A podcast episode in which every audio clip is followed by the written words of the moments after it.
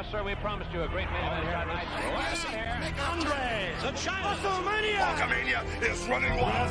My God, what a It's not the world is watching. So, welcome everybody to Top Guy Theater on a very somber, somber day. Um, the date of this recording is January 22nd, and the uh, Tennessee Titans just did what Tennessee Titans do, and that's lock up the number one seed and promptly turn the ball over three times and give the game to the other team. Now, what I'm referring to is the 2008 number one seed Titans, who started the year 10 and 0, finished 13 and 3, and promptly turned the ball over three times to the Baltimore Ravens. And that's what they just did to the Cincinnati Bengals. So, uh, another uh, item of note on this day uh, is something that happened back in 1995.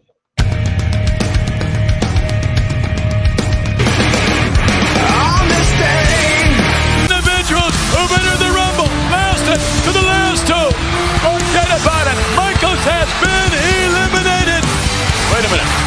What's the? The referee has informed me that only one of Shawn Michaels' feet hit the floor. The winner of the Royal Rumble, the Heartbreak Kid. Michaels, the first man in and the last man standing. At least somebody I like can get the job done.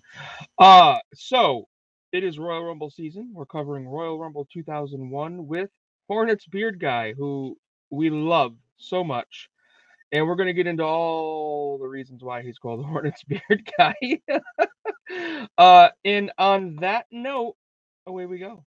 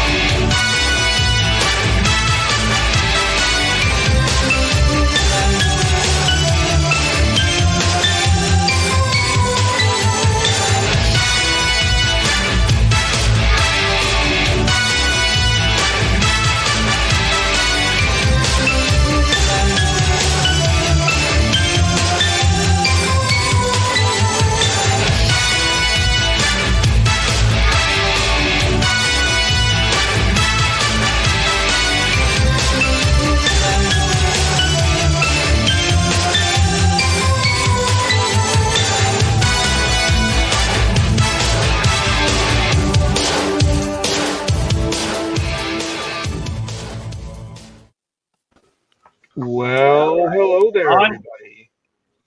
How the hell are you all? Uh, let's go around the room like we typically do, starting with our guest, uh, the man of the hour, the man with the power, uh, the notorious HBG brother. How are you? It's been a, too long since we talked. You know what? I gotta I gotta address something real quick. I I don't get to wear this very often. Okay. and I was on off with you all for 20 minutes, and not a single one of you complimented me on this Efren inspired Efren, jacket. I was waiting Um, to do that until we started recording. What's going on? Happy to be here. uh, we're we're uh, we're looking forward. I haven't watched this show in a very long time, so I'm I'm so glad you picked it. You said it was one of your favorites. So It's one of my favorites. It's uh, definitely uh, uh, the my favorite um, Rumble of the Attitude era, if you will, kind of near the the end of that I era. was but gonna say uh, uh, it was winding It, well, near the end, but yeah, it, it, you know, I mean, it, it couldn't have. Uh, if there were any Rumble to kind of end the era, I think this was my favorite. I mean, we got like the best, um, arguably the best Mania main event out of this one with, uh, you know, X seven WrestleMania X seven. Oh yeah, yep, yep, Yeah. that's right. Yeah. Um, s- scooching over to Michael, you said you had a comment uh, about the on this day segment. What is that? I, I do actually have a comment. Would you like to know what I remember from January 22nd, 1995? Absolutely 95? nothing, because I wasn't born yet. Oh my god, what? I wasn't Oh, born there it is. until He was July of that it. year. God, I wasn't all. born until July July, 30th, of right? that year. Wow. July 30th, right? Yep, July 30th. Oh, cool. Okay. I don't even see. I, I was supposed to go to Nashville to SummerSlam. I'm so disgusted with the Titans. If you put a gun to my head right now, I'd say, fuck that, I ain't going. But uh, Mr. James Coelho, I'm so glad to see you. How are you, bud? Uh, I am I am fantastic. See, unlike the other people in here, I am not going to make fun of you because I also was rooting for the Titans because I am sick of hearing the Who Dey people. But one more week of that crap Well, at least. Well, James, it's not going to go away because Joe Burrow's only in his second year and they're only going to get better. So if they made the AFC title game today, and uh, my honest prediction is Buffalo's going to beat Kansas City. So if Buffalo doesn't Hmm. shut them up, Ooh. um, and I, don't know. I'm a big fan of Joe Burrow. This is not a. This is actually not even a Bengals shot. I don't actually have anything against the Bengals themselves. It's totally their fans. Which which is, is shocking to me that they're so cocky after 31 years of never winning a playoff game. But that's like I'm just happy to be there. Like I, you know, when this is my thing, and I've said this before. When someone runs their mouth at me about Tennessee, and then Tennessee comes out and clocks them in the face, yeah, I'm to talk some shit afterwards. But I, you'll never hear me talk shit before. And you can go and look at my social media. You can go look at past shows. I didn't talk a lick of shit about the Bengals because I knew they were a good team, and they did. They came to Nashville and they knocked us upside our heads. So on that note, Mr. Henry, how are you? I, I actually want you to take notes of something, Frank. Uh, take a peek inside the box for just a second, ladies and Write gentlemen. this down. Tomorrow, we're going to be doing another show, Survivor Series 1993, with our friend Dave McClay. January 23rd, 1994 fits in on this day in history, especially with the outcome of tonight's Titans Bengals game. It was a good game. As a Buffalo fan that didn't want to go to Nashville because I figured they'd beat us, I'll be honest, on that aspect and that aspect alone, I'm happy that the Bengals are going on to the AFC title game. But it was on January the 23rd, 1994, Buffalo would punch its ticket to its fourth and final AFC title game against the Kansas City Chiefs. Somewhere, I think I remember seeing it in the Four Falls of Buffalo documentary that ESPN did as part of their 30 for 30 series. At the end of that game, because absolutely nobody wanted Buffalo to go back to the Super Bowl again for a fourth time.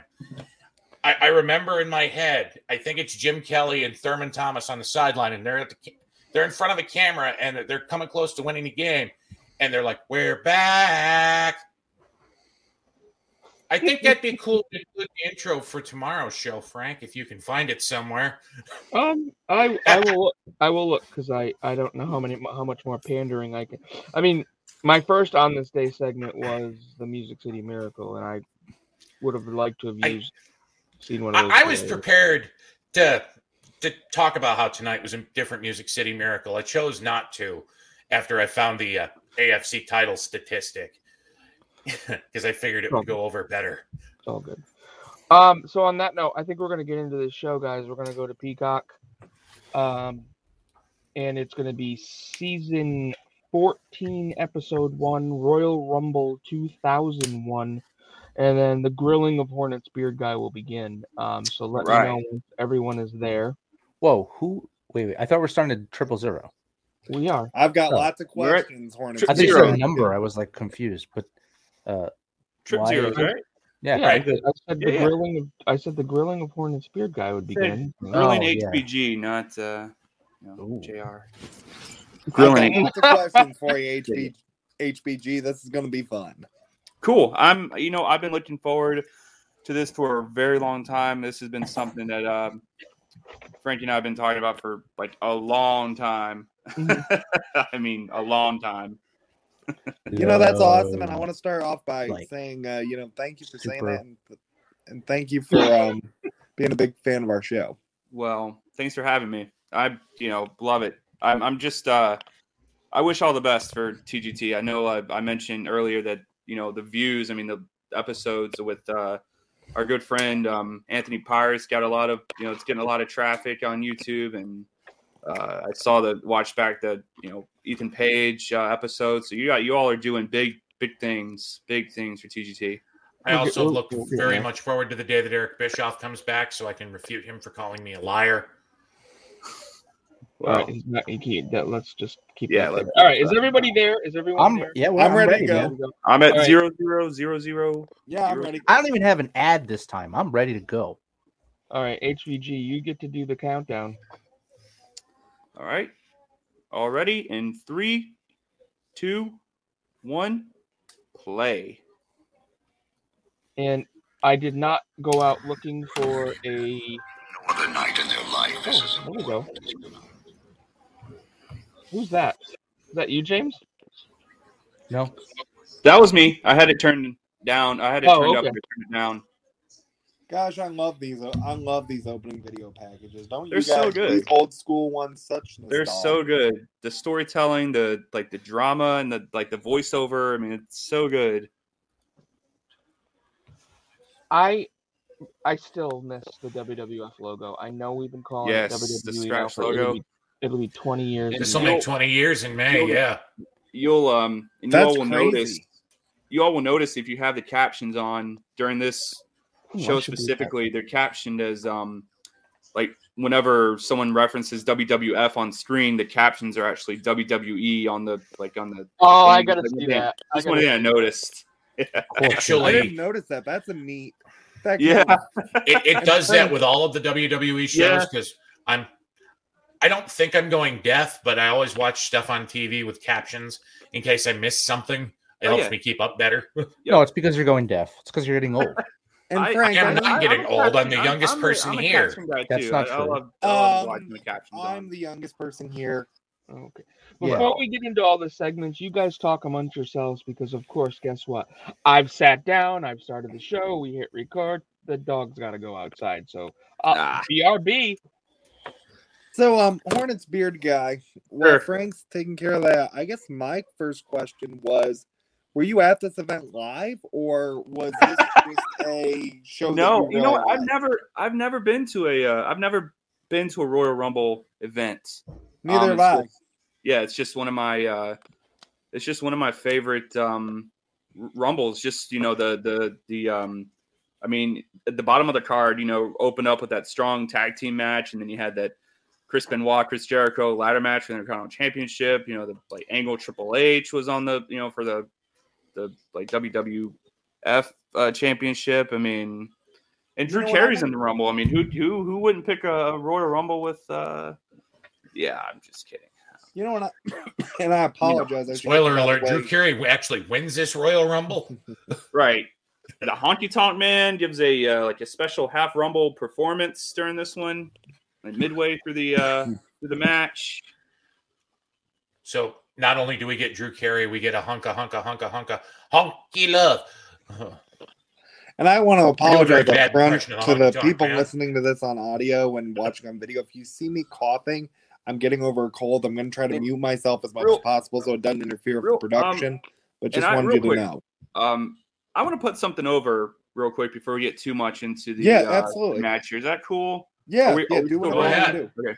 Yeah. Um, I just want to put over um wearing the t-shirt now. Uh, the Crown Club, uh, Charlotte. It's a brand new um, you know, for Charlotte area fans like myself, especially fans of the Charlotte Hornets. It's a it's a startup uh fan club uh for Charlotte Hornets fans by Charlotte Hornets fans, and um I'm just proud to be a part of it. So I, you know, they didn't ask me to put them over. I just thought I would.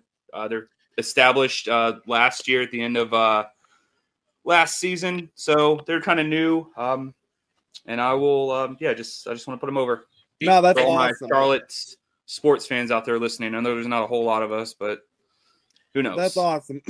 That's I, I awesome. do want to ask before we go any further. You mentioned it as we started the show, and none of us actually said anything about it. In fact, before we started recording, I think we all unintentionally tried to no sell it. That is a snappy looking suit that you're wearing. I'd like you to tell me the story about how it came about. It's just a it, well, well. So um, it's not a full suit. I'm still looking for uh, the pants. The jacket is made by Clarky and Zac, uh, C L A R K Y Z A C, Clarky and Zac at clarkyandzac.com. Um, they sell these at the team store, um, and I usually wear it for like if I'm on a podcast, if I'm like at a Christmas party or something, just something really fun and flashy to wear. Uh, I may wear it like to a season opener I may wear it to like the season finale game, and it gets a lot of uh, it gets a lot of attention. It's Um, you cool. know, people like, "Hey, I like the jacket. It's really cool. Where'd you get it?" Um, it's just it's just something fun to wear. It's not something I wear a lot, but it's, it's really fun. Got the It's awesome. It's design an on it. I'm It's trying really to, cool. uh. I'm trying to find the, the suit pants, so um, I'll have to reach out to Clarky and Zac and see if they uh, they make the pants. I like to get the full the full suit. No, I gotta ask this: Did you wear that suit jacket to your master's degree ceremony? Because I think that would have been sweet. I you know what I did not, and I I should have, but you know what? Um, as I mentioned earlier, I am going for my doctorate, so I think uh, we'll see if I Well, can if make you- it that far. I'll uh, I'll definitely put this on. If you graduate in the summer, you can get the summer version. I'm sure we can. Uh, Oh, we can you hook go. you up with. Yeah, I'll I'll we can I'll- hook you up with the dude who sleeves off. makes who makes all the everybody else's apparently like summer Yeah, I'll uh, suits. I'll cut which I'll cut silly. the sleeves off and uh, Timmy C. like a summer suit. Um, Henry, you want to jump in to map it? Sure. Map it. And all right, let's do this. All right, HBG. We're gonna let Henry map it, and again, the grilling will continue. Yes, sir.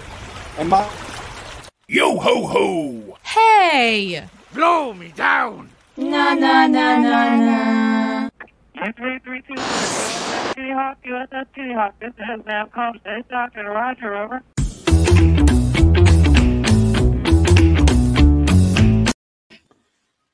Love it. Who cut it off halfway through? Who did that? Oh, Was it Yeah. being Milwaukee on your side? what happened? Yeah. No. It was all right. It was all slow on my side, so it must have been my internet. So It was just you. again, I'm gonna have to do some fucking editing. So uh, here we go. Well, Yo ho ho! Hey! Blow me down! Na na na na na. Three three two Kitty Hawk, USS Kitty Hawk. This is Navcom State Doctor Roger over.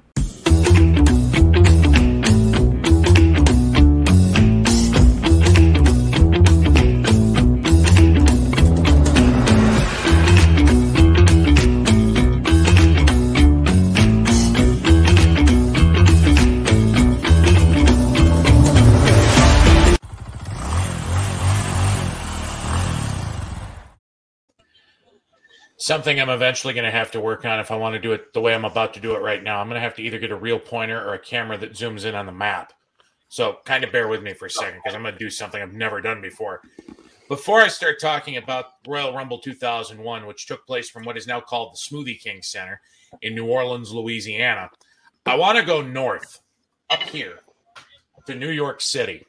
Two weeks before this pay per view, ECW would run its very last pay per view, Guilty as Charged 2001 from the Hammerstein Ballroom, which I found out on my most recent trip to New York is actually across the street from Madison Square Garden. I can't say that I knew that before last November, and I think that's a bit of an interesting tidbit. ECW would wrap up its storylines in that pay per view because they knew inevitably that they were ultimately going to go out of business, folding for good in April of 2001. The next week, January the 14th, we move cross country to the Conseco Fieldhouse in Indianapolis, Indiana for WCW's first and only Sin pay per view, which is best remembered for the main event where Sid gruesomely breaks his leg in the middle of the match. There's probably a whole bunch of other stuff on that card that happened. I don't remember that because I only remember Sid breaking his leg. WCW, like ECW, would go out of business about two months later. Its final pay per view would be in Jacksonville on March the 18th, and the company would go out of business for good. Well, the company still technically existed till 2017 as a division of Turner Broadcasting, but WCW as a brand effectively died in March of 2001, which moves us south to New Orleans, Louisiana. This is actually the very first WWF pay per view event in the city of New Orleans. I was a bit surprised to learn that in my research. The arena itself is the primary home of the New Orleans Pelicans, I think they are now. They began Yeah. life in 2002 as the New Orleans Hornets Yep. when the ownership group from Charlotte relocated that team to New Orleans. And then I think, what was it, like five or six years ago? You can, our guest can probably speak a little bit better this than I can. A new team was formed in Charlotte, but it took all of the pre 2002 history with the titles, the championships, etc., and the, the team name Hornets and moved it back to Charlotte, while the team that existed prior to 2002 would become the New Orleans Pelicans. I don't know why I unfolded that and did it again. I'm not moving anywhere else on the map. And another, uh, I just want to jump in here. Um, Go ahead. Actually, uh, before the Jazz were in Utah, they were previously in New Orleans as the New Orleans Jazz. Really? I, Yep. I didn't know that.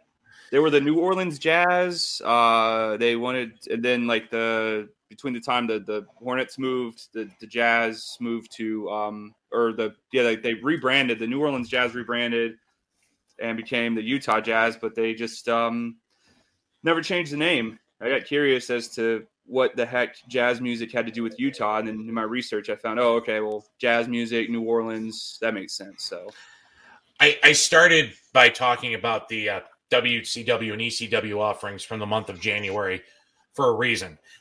Uh, the city of New Orleans, since WWE held its first pay per view here that we're watching tonight, has actually held several events, including two WrestleManias, WrestleMania 30 and WrestleMania 34. Both of those were actually held in the Superdome, which is the home of the NFL's New Orleans Saints. Um, the city itself Who is also clearly know how to win fucking Super Bowls. Go on. no, they don't. They really, really. At least they don't know how to get back to them anymore. They won one. WCW and ECW also hosted two major shows in this city. November to Remember 1998 was held in this same city on November the 1st, 1998. Um, trying to remember what the heck that pay per view was notable for. I didn't actually write that down.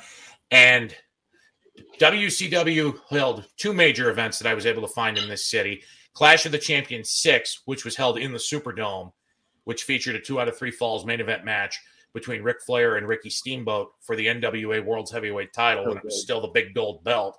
And So then good. Halloween Havoc 1993, which I I personally think is best remembered for that opening intro with Tony Schiavone, where he talks about how he's put his wife in the oven while she's baking cookies.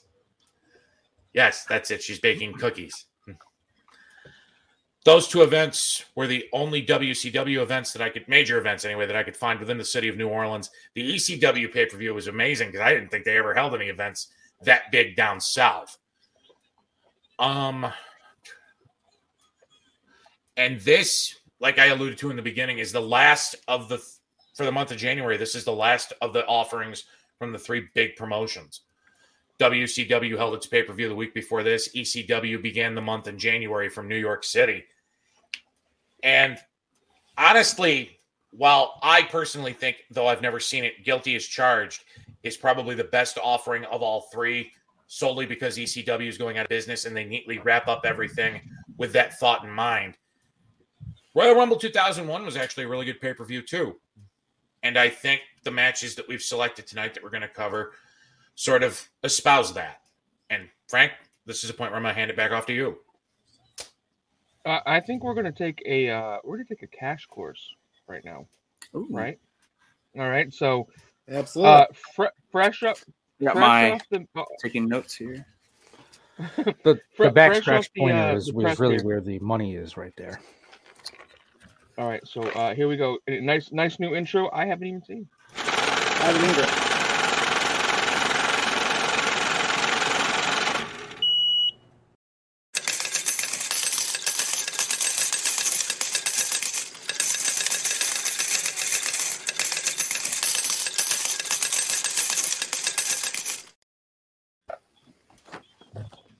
Why are we still looking at me? Hold on now. Okay, before I get into my notes that I have here for the cash course, I gotta say, Quo, did you put that together? Yeah, in like three minutes. So it needs That more was- time. No, that was sweet. Like even if we just leave it like that, I love that. and oh, that Oh, we was- can have thank you so music. I didn't even put music in it. But thank you for doing. It's neat. It's. I think it's cool. Thank you so much. It Sure. means a lot. So this is going to be our first of what will hopefully be many cash courses over the next season of Top Guy Theater because I like to think of myself when it comes to the monetary concepts of these events. I'm something of a cheap or chief programming authority. And there's a little wink and a nod there for those of you that realize the spell CPA. Because that's what I do when I'm not talking wrestling. I'm a certified public accountant. But tonight I just want to go over some numbers from Royal Rumble 2000 and, and 2001 if I can get through without coughing. So to start, let's look at the attendance in New Orleans, where Henry mapped out our event for us. We had a total attendance of 16,056 people. Of that, about 83% were paid for 13,481.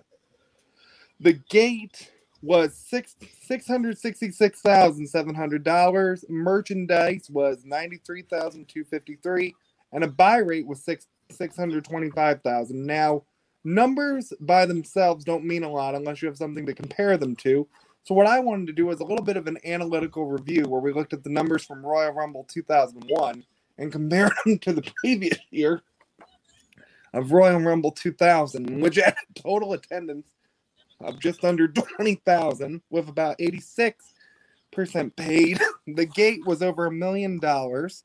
Take take a water sip. Take a water sip. There you go. There it is. Sorry water about- break, everybody. Water break. Sorry about that. Don't die guys. on us, Money Mike. So the total attendance was over was the twenty thousand, like I said, for the year two thousand. The paid attendance was a gate of over a million with a million one hundred and forty two thousand.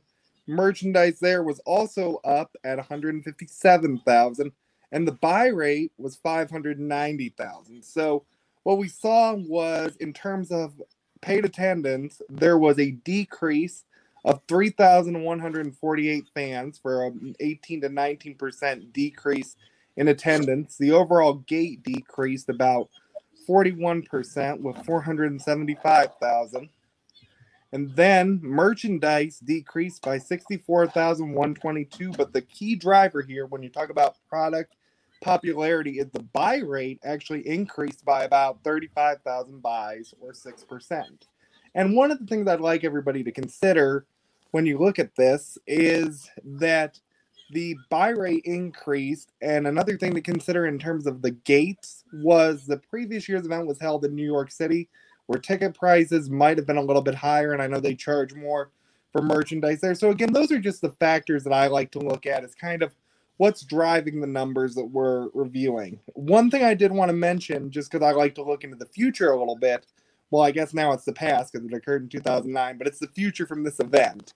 So, WWE held the Extreme Rules pay per view in 2009 from the same arena. That's the next pay per view that would be held in this arena after Royal Rumble 2001. The buy rate for that show was only 213,000 buys. So from 2001 to 2009, we saw a decrease of 412,000 buys. Just to me, that's interesting when you look at how the product really evolved over the eight years. And then that's a decrease of 65.9%. So two thirds of your audience is no longer buying pay per views. Just again, interesting numbers. And this was your first cash course. Uh, one thing I'd like to add to that, Money Mike, this is actually the first, the Extreme Rules 2009 pay per view would be only the second WWF or WWE offering for a pay per view within the city of New Orleans.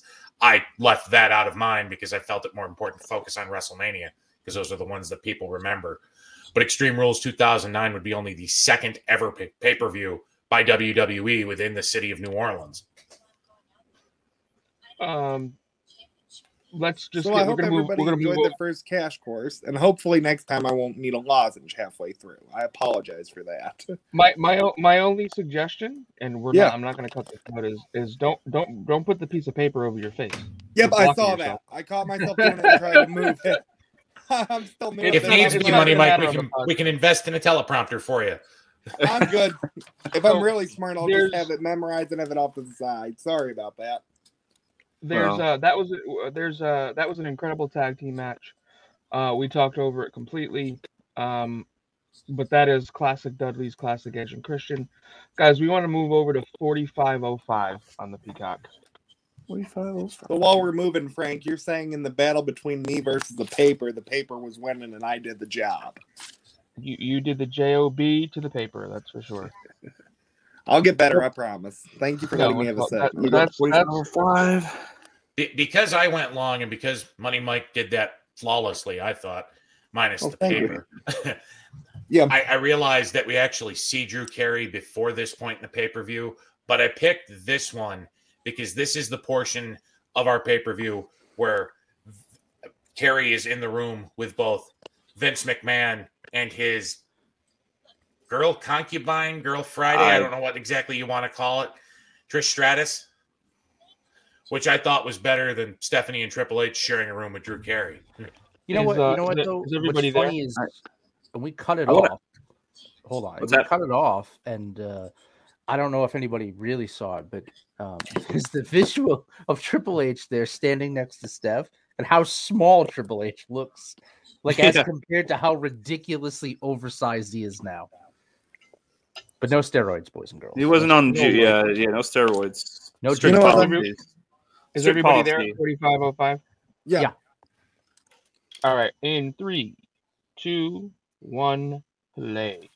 And we're not going to track it, so everyone put your captions on. But this is pretty much Drew Carey's intro into the show, besides that one little piece we saw earlier. Um, You know what scares me is I have that sweater, that Drew Carey sweater. I think I have that somewhere. I was about. To, I was. I. I thought you were going to talk about the. Um. I thought you were about to say you have that jacket thing that Trish is wearing. Uh, Right. Do you actually gonna- have that money, Mike? You know, my mom actually, and this is the honest God's truth. She used to have a nightgown that color when I was little. Well, Well, that's our show. We're not going to top that, that. yeah, Good night, uh, everybody. good night, folks. Follow me on Man. Twitter at no. I'm just. Did not Um, think we were going HBG, there. Were you, were you a fan of Drew Carey um, at the time? I gotta. While we're on the subject of Drew Carey, Money Mike, and going back to those merchandise numbers, um, Yeah, Can you please. have a breakdown? Um, how much of that, how much of that number was uh, Drew Carey merch? Did he have? I I don't think he sold. I don't think he Is there a sold Drew anything. Carey In like fact, Royal I, I Rumble gotta, T-shirt?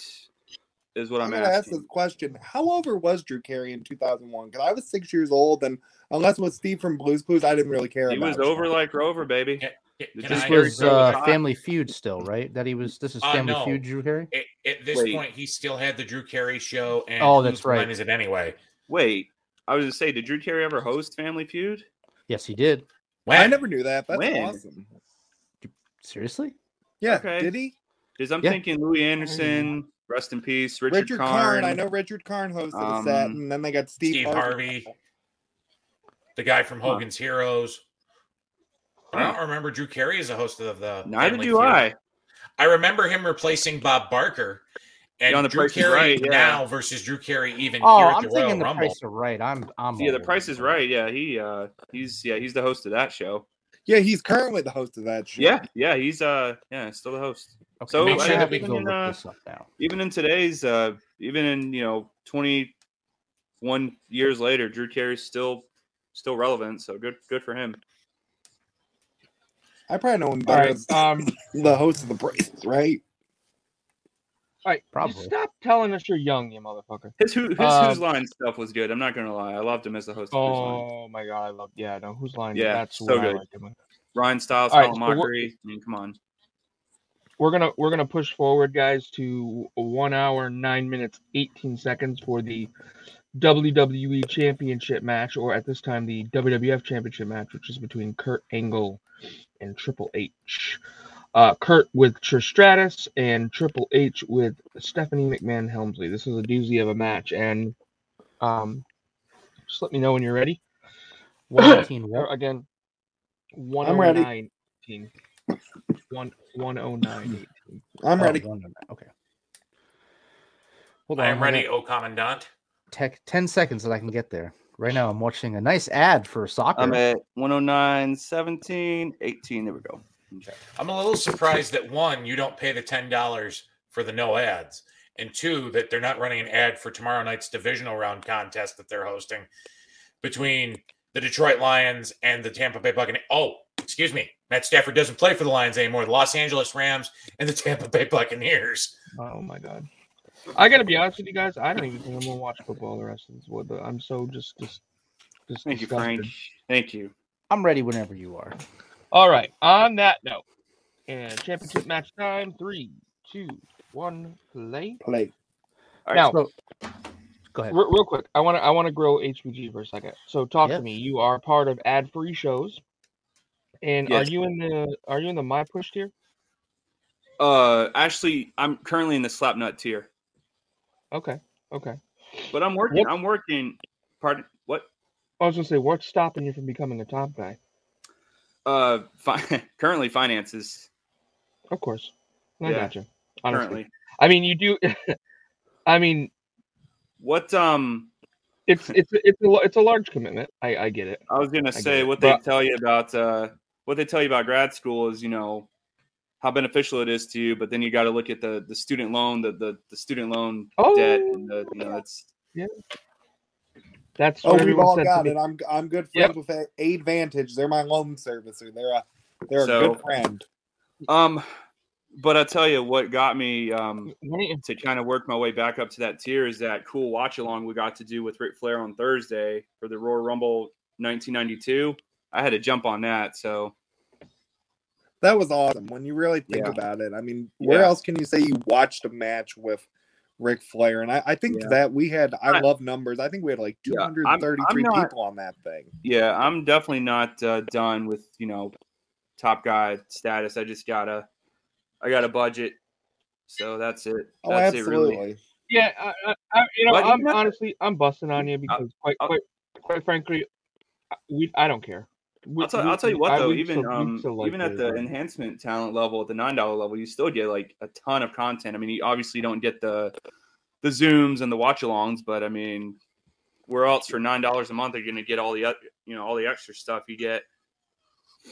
There's been a few times that they've had Zooms open to everybody. Yeah. Actually, recently, some Yep, of the yep, yep. like the game events with Efren. I mean, Yep. I think And to me, um, you, last you- uh, last night the uh, the SmackDown uh, watch along, I believe was that was fun. I want to, if you don't mind, I want to take a second and shout out Lauren Yaffe for actually coordinating Yaffe. and organizing that. She did a fantastic job, like she does with everything else for ad free shows. Really, the whole ad free team, ad free shows team is exceptional. But yeah. I just wanted to mention that, and I think we got some really good response from some of the slap nuts on there that they enjoyed getting that experience. And I think that's the great thing about ad free Oh. shows is just how it brings people together. I mean, like I told you before HBG, I was really looking forward to Upgrading, tonight I for the did. first time to talk to you. I'm gonna put ad free over real quick, but like I Yeah, upgraded and got um these two cool eight by tens Oh, nice. for upgrading. awesome. Like they had a special like upgrade from the whatever by this time, and we'll get you a couple eight by tens. So I think that was the Shivani special, if I remember correctly. I could have been. I think it worthwhile to point out while while while he's putting those back, as we look at our competitors in the ring, it seems very, very, very unusual to see Kurt Angle with a full head of hair. Yeah, Right. It really does. Yeah. You know what I mean? is What's why he uh, made the conscious decision to like shave it because you could see even here his, his hairline's looking pretty rough. You know, I think he was going bald early, like kind of like me. He didn't get that lifetime guarantee uh, up top. Oh, don't worry, I got a, I got a receding hairline too. Take a look at that. you don't want to see me grow my hair out. It's it's yeah. Even even trips. You look like Hulk Hogan. There you go. Well, no, I actually maybe I don't know. You get a tight tight shot of that. We got you. We got you. I see what's happening back there. I So don't know. You got even trips with all the hair. It's like it's Yeah, so it's, that's weird too, isn't it? it took me forever to get used to like I think it was 10 years ago actually 2012 when, when he shaved his head or not shaved but did that cut and went from what what what we're seeing now to the haircut that he's had for the past 10 years where it's shorter it took me forever to get used to seeing him like that Yeah. it was just so unusual This was So who do you good. guys think is going to win this year's Royal Rumble? I thought you were going to say who's going to win this match. Uh, let's go year, around um, the room start with Hornets beard guy I'm gonna go. I'm gonna go uh, Johnny Knoxville. Oh, get out of here. Will you be serious? No, I'm just kidding. Uh, let's see here. Will Um, you stop? I'm gonna go. Jeez, I don't even know. You know what? If he's in it, I like to see Bron Breakker win. somebody said that on the on the zoom last night and that would be If really he's in it, interesting I don't know. I, I that's my guess. I like That'd what be they're an doing interesting with, I like what they're doing with them over at uh, 2.0. I Yeah, will Bron be might be about the only thing they're getting. One of the only things they're getting right there. I, I like the old NXT better, but what they're doing with Bron Breakker is fantastic. So that's my pick. Henry, how about you? There is a small part of me that would like to see David Arquette come back for the Royal Rumble, come in at number one, and just clean house en route to beating Brock Lesnar for the WWE title. Oh my Since I know full well that's never going to happen. how I I feel like personally, if they if they get depleted nu- down in numbers enough that Lesnar or Reigns have to be in the Rumble, I feel like instead of it being for a shot at the title at WrestleMania, that that title should have to be on the line. yeah, If if you're going to put your champion in the match, if your champion wins the Rumble, it's not like he's going to wrestle himself at WrestleMania for the title. Interesting fact on that, Henry, if you don't mind me jumping in just for one second. Go ahead. Reigns actually defended his title in the Rumble match five years ago and lost it to one of the men we're seeing on the screen here, Triple H. And ironically, hmm. that WrestleMania where that Rumble took place, the WrestleMania that year was held in Dallas, Texas. 32. Yeah. I, I would probably honestly, I haven't watched a core WWE product in a long time. I'd like to see Big E enter the Rumble, and I'd like to see him win it to get his WWE title back from Brock Lesnar. I kind of like that. He was my pick months ago. Like I think actually at WrestleMania 37, I said I think we're gonna see Big E win the Rumble and get hit because he needs a big WrestleMania moment to me. Hmm. James, how about you? What do you think? So, uh, would you like to know the money line? Not to steal a gimmick. Go Uh, ahead. The money line right now is Big E plus 350 to win the Royal Rumble. Wow. He is the favorite. Ooh, With Um, a close with a close second being Brock Lesnar at plus 400. Um, Drew McIntyre with plus 750 and then it starts to go over a thousand and it's anyone's bet. Uh, interesting though, uh, of all the crazy bets because they throw people out there such as Bray Wyatt at plus 4,000, which obviously won't happen. how Um, crazy would that be? a crazy. Well, why, if you put why, money ob- on, why obviously? Why obviously won't happen? well, but if you put money on Johnny Knoxville and he won, uh, you if you put a dollar, you'd win ten thousand dollars. Well, there you go. So he's plus ten thousand. Um, and then in Well- the craziest one, of course, Vince McMahon at plenty plus twenty five thousand. oh my god. What about? Wait, hang on a second. You said obviously on Bray Wyatt. What do you? What's the obviously there? uh, he doesn't work for the WWE. That would be a key factor in this. Huh? He could come back. I know this. Uh, I mean, he's up to something crazy. Have you seen his like Windham things he's been doing? yes. Uh, creepy as fuck. I'll take not- Earl Hebner at two hundred thousand to one to win the Royal Rumble. he's not there coming back go. to the, he's not coming back to the WWE at this point. But um, uh, short answer to to answer the original question, uh, my pick is still that Lesnar's going to win the Rumble because uh, he is going to drop the title to Lashley and then enter the Rumble or win the match. Doesn't even matter. But either way, he's going to enter the Rumble so he can fight Reigns at WrestleMania. Because if I remember right, that was the match we were supposed to get at day one, and then like hours before they were supposed It to go to the bell, Yeah. and it turned out that Reigns had COVID, so they made Yeah. a Correct. fatal four way, a fatal five way for the WWE title. Correct. So I was it's an actually flying to Vegas Which- that to. Oh, go ahead. Go ahead. I was going to say way like to drop a title. That's going to to that me, fatal five way. If if you're if if I understand, I mean, I just I'm still not understanding how Brock Lesnar coming in as a non-champion gets to enter, you know, as like fifth when that had been reserved for, you know, I think was they needed a spot like, for yeah. Brock on the card. I think Yeah, what they, was, they, yeah.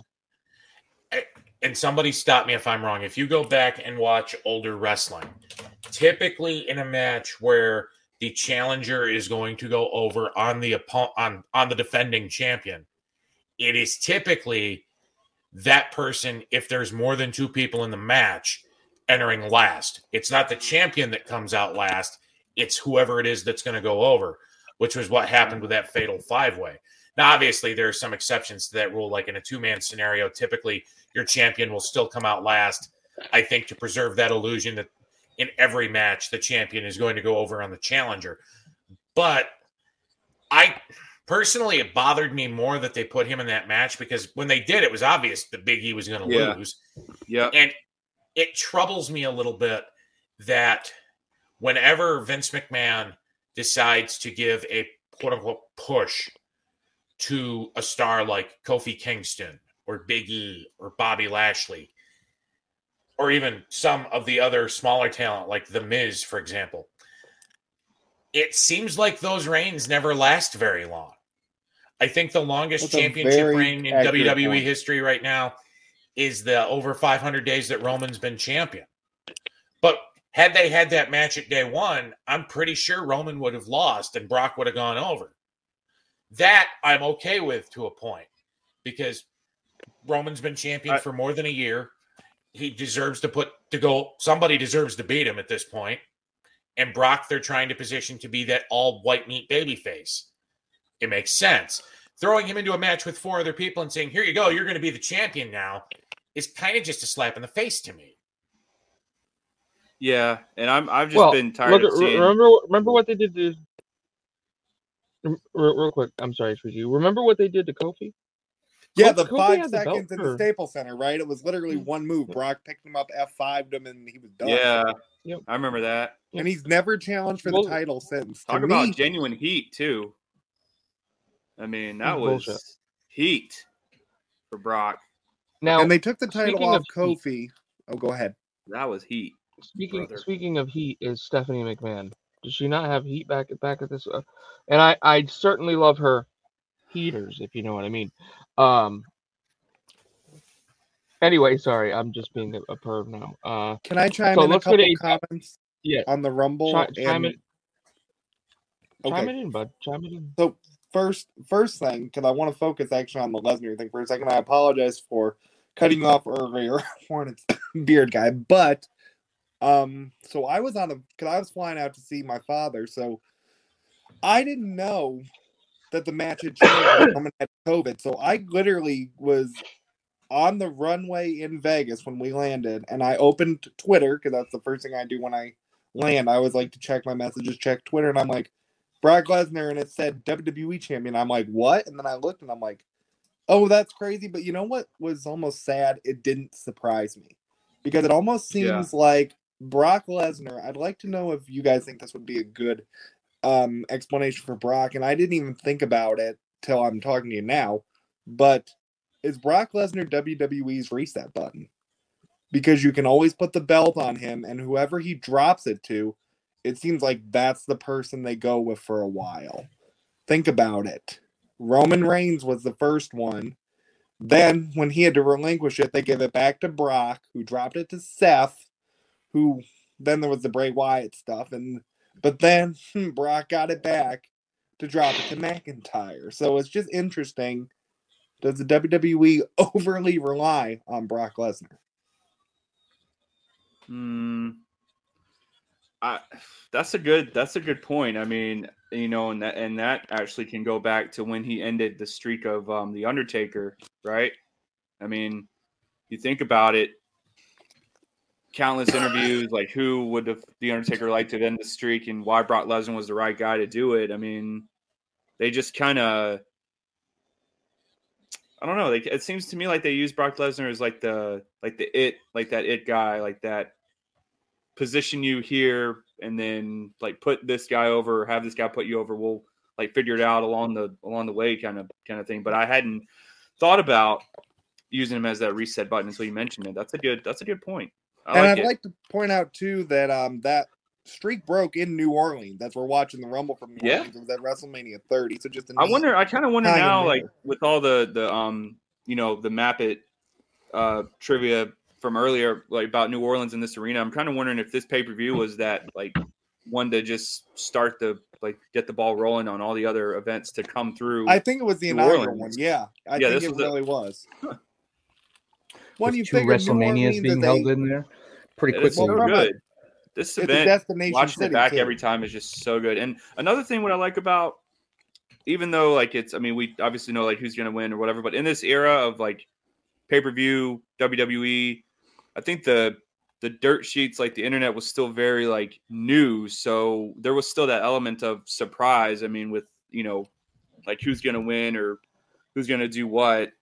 It's just kind of like a lost, like a lost art almost that you really. It's hard to be surprised watching, you know, wrestling the wrestling product these days, at least for me, in my opinion. I agree. Can I circle, very Frank? pre- if it's you don't very mind, can I circle back to something Hornets Beard guy said and discuss with him for a second? Because we talked earlier about the Yep. streak ending, and to me, that was the last big surprise Yes, in wrestling. Would you agree that was the last? time Yes, you were truly absolutely. I would. by something. I, I definitely would. For sure. No, I agree, I completely Yes. agree with that. What? What? Were I mean, I, thoughts? I thought like I for sure I for real thought that like the count with the referee like botched the finish. I mean, yeah, like the announcer, you know, Cole it was, dead just, like, quiet. Michael Cole had to pause for a minute. Like you had the, I mean, the the, the wide eye, like you know that big like gif or that meme that we now know Yes, is yes. infamous from that event. I mean, yeah, I I agree definitely, one hundred percent that that was the last like big surprise from that event. Yeah, because the way he said So- it, the streak, you thought he was going to say continue. Yeah.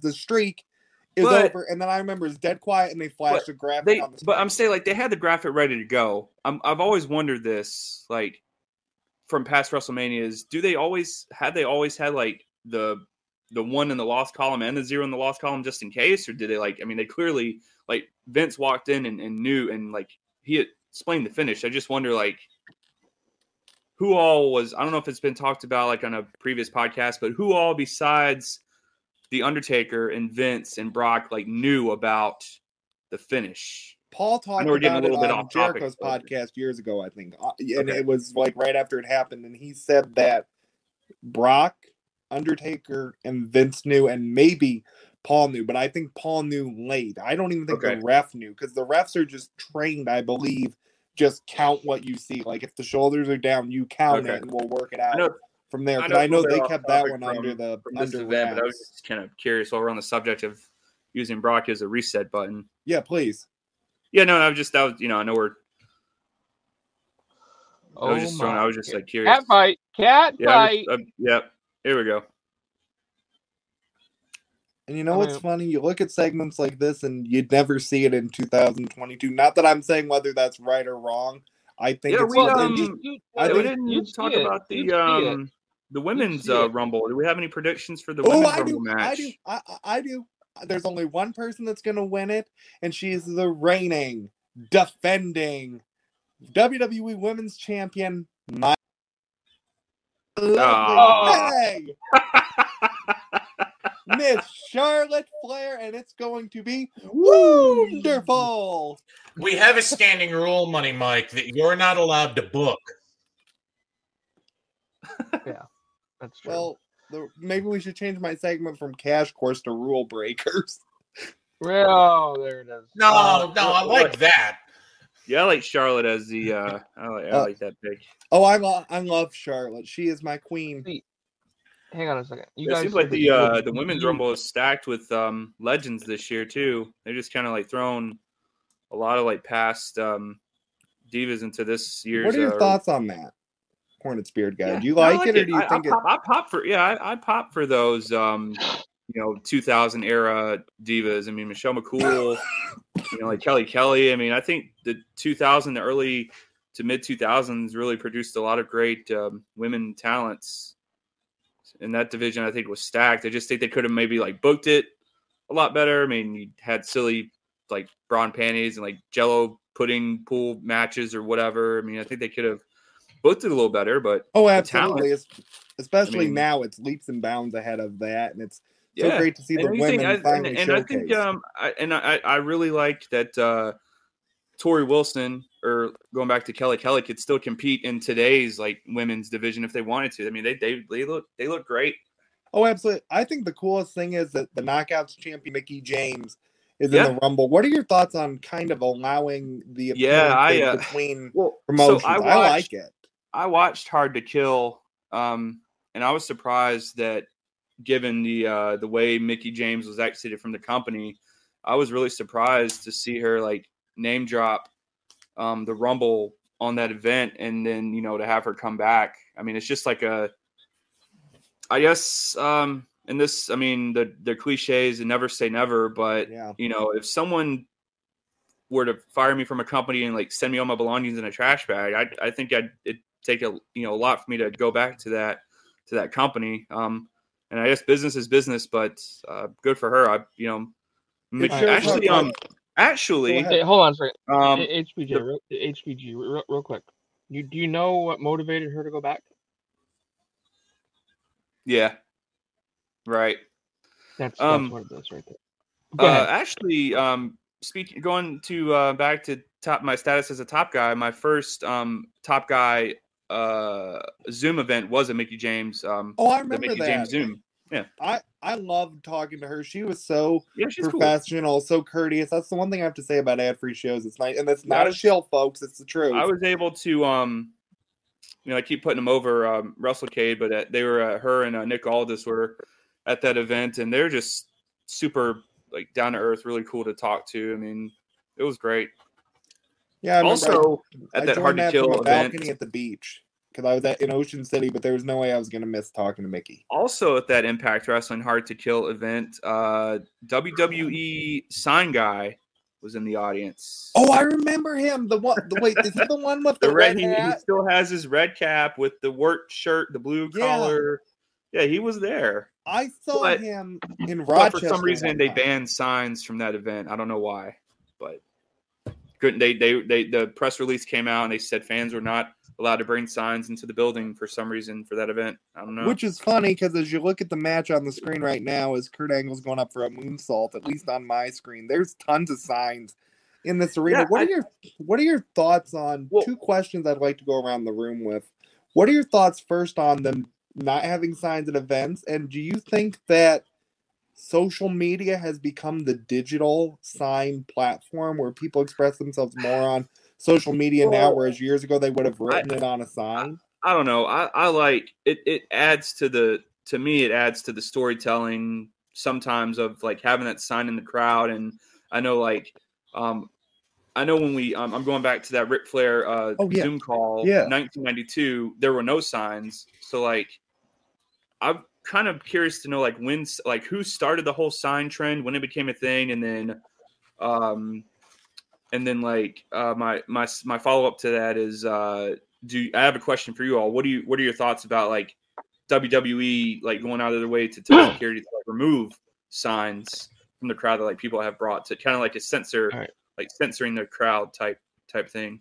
Frank, if you or Henry want to So, start, I'll go last. Yeah. So real, real quick, uh, you s- I just saw the moonsault. So what's your time code, Michael? My time Oh. code is uh Yeah. 132. 12? 133. We're oh- 132 12 Okay. I'll go back. because Kurt Angle just hit the moonsault. Yeah. All right. So, um, l- let's let, let's be honest. Um, the sign thing was fun, but having been to the amount of events I have been to, uh, it's not fun to get stuck behind some motherfucker that won't put it down.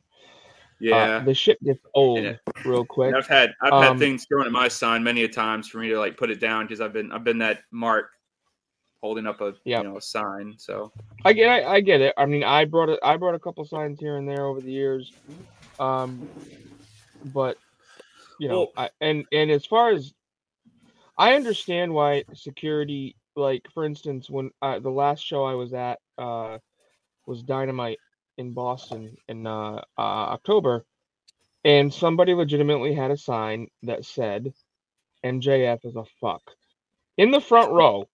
well, And security's they supposed to be said- checking those signs at the door. So you know. Well, he brought it. He had a sharpie and he he he wrote Ah, it there there. Okay. So security came up and said, "Listen, you can either change that to a P, or you I got to take the sign." And he gave the sign Yeah. up because he didn't want to. You know what I mean? yeah. So and stuff like that, I get. Also, yeah. you know, there's been people that are stupid enough to bring fucking Chris Benoit signs places and uh bring Owen Mhm. Hart signs and and just being really stupid ass imbeciles that pay mu- that pay the I mean it's just stupid. So I get Yeah. why security does it. I get why um all of that goes on. So you know, at this at this point though, like like I went to actually I went to SmackDown on January seventh, so that's the last show I was at. People had signs, but not a lot because they did sign of the night during one of the commercials. Yeah. And it's mostly kids, and it's mostly like Roman Reigns is the best or Roman Reigns sucks. Um, You were saying about But- Owen Hart signs. I think it's it'd be not. It's one thing if they're in a positive light, correct? Um, I'm not gonna lie. I, I did go to a show. Um, in around this time actually, 2001, 2002. Um, that said Owen Hart is still alive, and uh, Oh God, that's Owen- terrible. oh, Jeez. one of them, one of them said Owen's death was a work. Oh my Um, gosh, Oh my that's, gosh. So That's I, I, I get it. I get it. Well, like, I want to get Henry's take on the signs. I want to like go back to a segment, not in this match, but in the event that we didn't get to. yeah, sure. Speaking because I want to piggyback off of the Owens' death was a work. See, I I will say to start with because Frank Bruno before has told the story about how he shoved a four year old girl out of the way to touch Shawn Michaels. four-year-old boy, get it right, boy. Didn't you do that always like multiple telling that story, just Frank. It never gets old. Oh my god! Well, Frank, didn't you do? Oh. I thought you did something else too, or was that I the only spit in a little girl's face. Oh, in a little. oh my god! That must be why I mixed that up. We'll we'll come back to that during the Rumble. I'm not I think- it, guys. I know that. I kid and rib because I love Frank. Anyway, I think to me, as long as the signs aren't extremely disrespectful and you're not trying to. Here we go. Damn. You know, it seems weird to see him come out now. I I know you guys can't see it, but man, I goosebumps right here just from this moment. I just Oh, love it. Austin. Love it. Then Austin picks up Hebner and throws him back in the ring. So good. I've got an Austin related question for when we get into the Rumble match. It's something I Um, posted on Twitter and got some feedback on that I want to share if you guys don't mind. I think it'd be Would kind of love fun. Of course I not. So the the Owens death was a work um, sign that you were talking about from a troll that you know probably had no business being there anyhow. Um, the women's match between um, I know we didn't get to it in this this show, but Chyna and um, I think it was Ivory. Ivory, Ivory, Yep. yep. I'm going to go out on a limb and say that that injury uh, was a work and not Yeah, a shoot injury. Okay, because I I I I'd not done any research on that, so it was That like was a storyline injury. That's what I the thought. Ivory one or the Chyna I was one. like, because I 'Cause guess I'd set up the forgotten about it. I guess I'd I guess I'd forgotten about it um until I recently watched it back just to kind of like prepare for the show, and I said um, I thought there's no way they would have like kept the camera like on the. I just thought it was like in bad taste. I guess is what I'm getting to. Yeah, that that's how you know. That's how you know sometimes that things are not Yeah, planned. because I know like they I- didn't do the X, they didn't like do the X or anything like that, or you know, I, I just thought it was in bad taste. The Um, problem is, I remember a few work at- times they've done the X and kayfabe, and I know that's really unpopular because I think there was like a Finlay Rey Mysterio match one time where they did the X sign in But it's kayfabe. kayfabe. Okay, well, I just yeah, I have no uh, I have no time for for that. And and real quick, st- still your WWF champion, Kurt Angle. And he just And, nails uh, Hebner in the Spoiler alert, but um, Triple H is not uh not done here. And actually, when we talk He's about not. um, Well, it's Oh. 2001. I guess there's not really a such thing as a spoiler if you haven't seen the show, and it's 2022. So I want to apologize to everybody because I have jumped out several times. Um, my nine-year-old has decided that he doesn't like the sheets that he had, so I had to deal with that situation. Mm. Yeah, You're a parent. I I- get it. I think When- though, going back to answer your question, if a sign is respectful and or in a respectful and tasteful way, you are trying to communicate to the people in charge of a promotion via your sign that there is something that you legitimately don't like that you'd like changed. I'm all for that. But if it's But- if it's a sign but- that but- says you know Nyla Rose is this guy's dad, then yeah, we gotta you know take it down. See Yeah, stuff like uh, that. That that, that Yeah. shit pisses me off. Yeah. that yeah, that that's crosses the line. That's, Yeah. Especially if you're gonna like do it in the hard. I mean, you shouldn't do it one, but if you're gonna be like hard you're gonna be camera that jerk with and the you know that sign. you're gonna like Don't do it in front of a hard camera. right, yeah, he was hard camera, like front and center. I mean, just yeah, To me, I think the thing that people need to remember, and it goes back to what we were saying about, you know, work versus shoot just in general, is all these people are human beings, and that's one thing that I can say that I like about our platform here at Top Guy Theater is that we're so respectful in that yes, we watch these shows, we might joke about things, but you know, at the end of the day, we realize we're watching human beings, and that's why we try. I think we do an excellent job of highlighting the talent and athleticism that everybody has on all these programs because I think that's something that's lost on a lot of people. Not so much now in 2022 because kayfabe's not what it was, but the characters you see here, and this might be an unpopular take, these are scripted characters in a setting. A lot of them might live their character, but at the end of the day, they're human beings that go home to their families, and that's why I think I relate to a lot of wrestling. Is you realize they're human. I don't know your guys' thoughts on that, but So just before thought we it was answer an that question, interesting before we before we answer that question, we're gonna push ahead to. I I changed it up a little bit more, Henry. So it's gonna be we're gonna push to 145.30, which is the the very the start to the Rumble. Um. So let me Let know when you're all uh, there, and Yeah, let me get there, and then I'll. and to, to answer that that um we are all human we all are fans and um we do live in a more sensitive world now which i understand that too. But people's i i feel like people's feelings and opinions matter and um you know not everybody wants to hear the bullshit that we have to spew. Go ahead henry. Did you say 145.40 or 145.50? 30. Wait, 30 145 30. 30. let me know when you're ready and th- where this will take us to the end of the show it's Yes. the royal rumble we Hi, Miss Howard Finkel. Yeah, same too. here. How good was he? uh are we all ready I love how he used to have the So mic good. that came down You, like uh, one more Yes, time. sir. One, one hour, 45 minutes, 30 seconds. That's Yes, correct. sir. I'm ready. all right everybody ready in I'm Yeah. ready. three two one play I also want to take just a moment. When I went shopping last night, I found a strange product on the shelf Oh boy. that Ooh. is admittedly it, is it sounded spermicidal lube no. it, it's an edible product, Frank. I don't think that's edible. Well, that some of- to some most of them people, are. that's good to know. Why that's good to know, I have no idea, but I'm going to move on for a second. I found this. It is a combination of honey and sriracha sauce. And I will tell Oh. you, spice is not typically my thing. This is delicious. That actually And anybody good. within the sound of my voice that likes both honey and sriracha should go out to their nearest store and buy a bottle of this and try it on food because it is delicious. The mic's honey And- hot. all right. Hot honey. We- excuse me. so Not we've got uh we've got is that Bo Buchanan Yep. It Bo is. Buchanan. Buchanan opening against that's the one and two entrance here. This is my personal Rumble. He's pick in his the right to Rumble. censor gimmick. Bull Buchanan. How good would he have been as a WrestleMania headliner? Well, I could tell you who got Are mad you- when uh, we predicted that Tank Abbott might come back this year. Yeah, I saw that. Who, How to who give Vince mad? Russo heat, by the way. Man, someone doesn't like uh, Tank Abbott. Vince Russo got mad at you Uh, yeah, Wow. at, at Filter Free Podcast. uh, I believe it was Dave specifically, but yes. Well, Dave Dave can Dave can draw heat in the fucking Antarctica. Okay. Well, he replied to Mr. Bro himself. Bro. Bro. You were saying, Oh, well, The Montreal screw job was my idea, bro.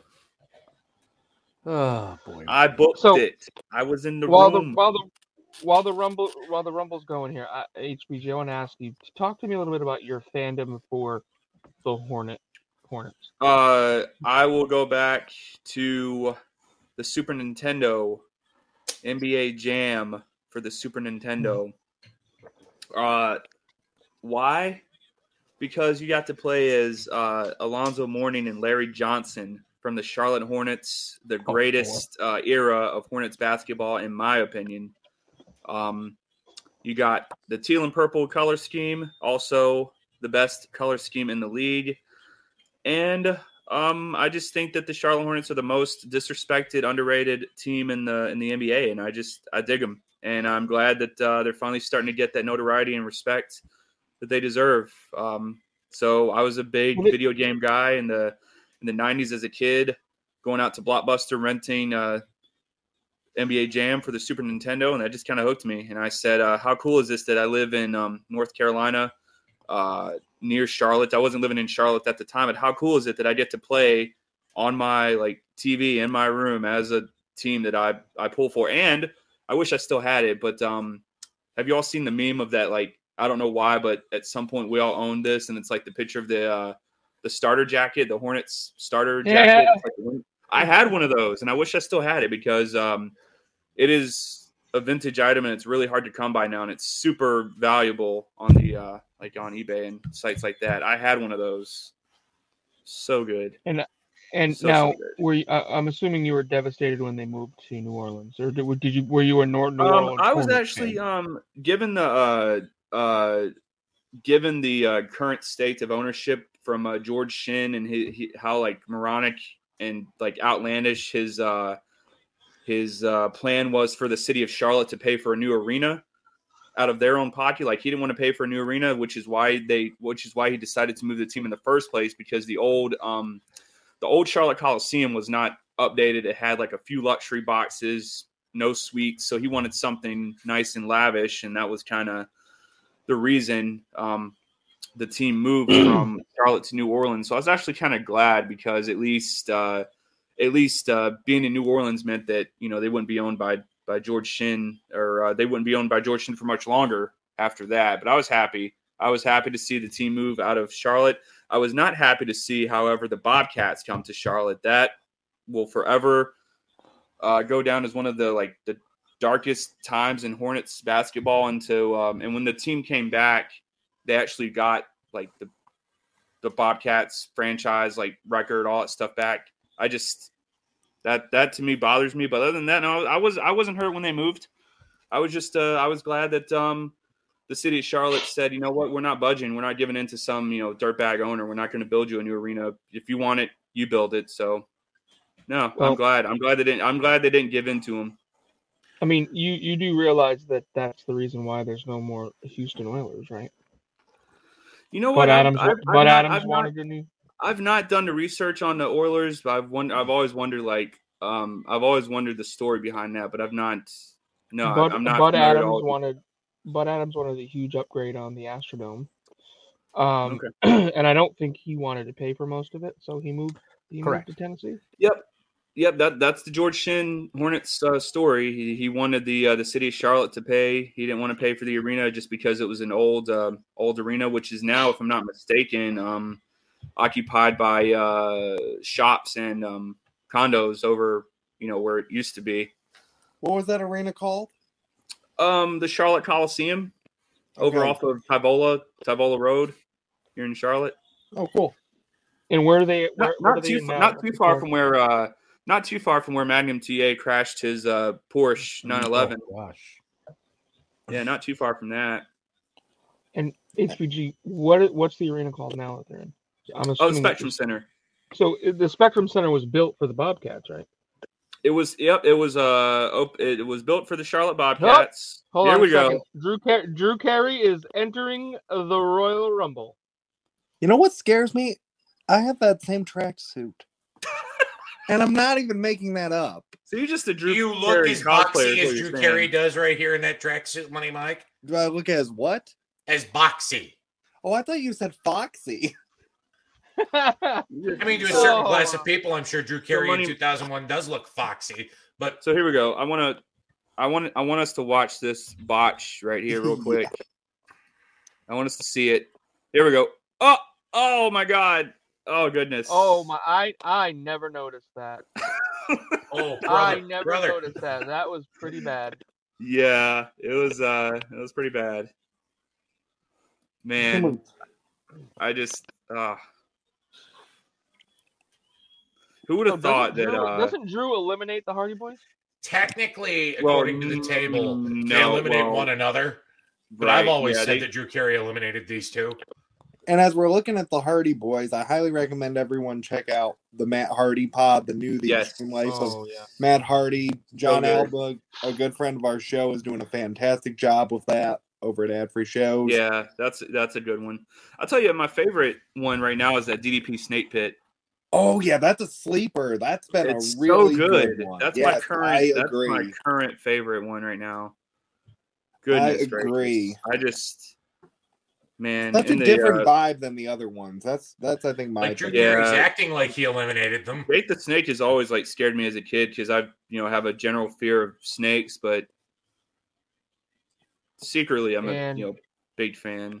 And so done. does Oh, Jake. no. If you listen to the episode, he it sounds Personally, I love that he comes down snakes. chewing Remember gum. they Yeah. talked about it on the one episode. Yeah, I always like that story. Uh, I think it's from like the first season of Dark Side of the Ring, where uh, Jake was telling the story about how he put the snake on Macho, and he does the he does a pretty good uh, Macho Man impression. It was And he, his uh, voice is so goddamn raspy. should and he goes, uh, he it just it's so good. He's like, I love this snake version of fixed? Kane. Maybe it is, and maybe it isn't. How about you let the snake bite you? I don't know about you guys, but I love this Take- version of Kane. Don't take no serum. do. Don't take no pills. Uh-huh. And I could I- have bought I- Kane winning this thing.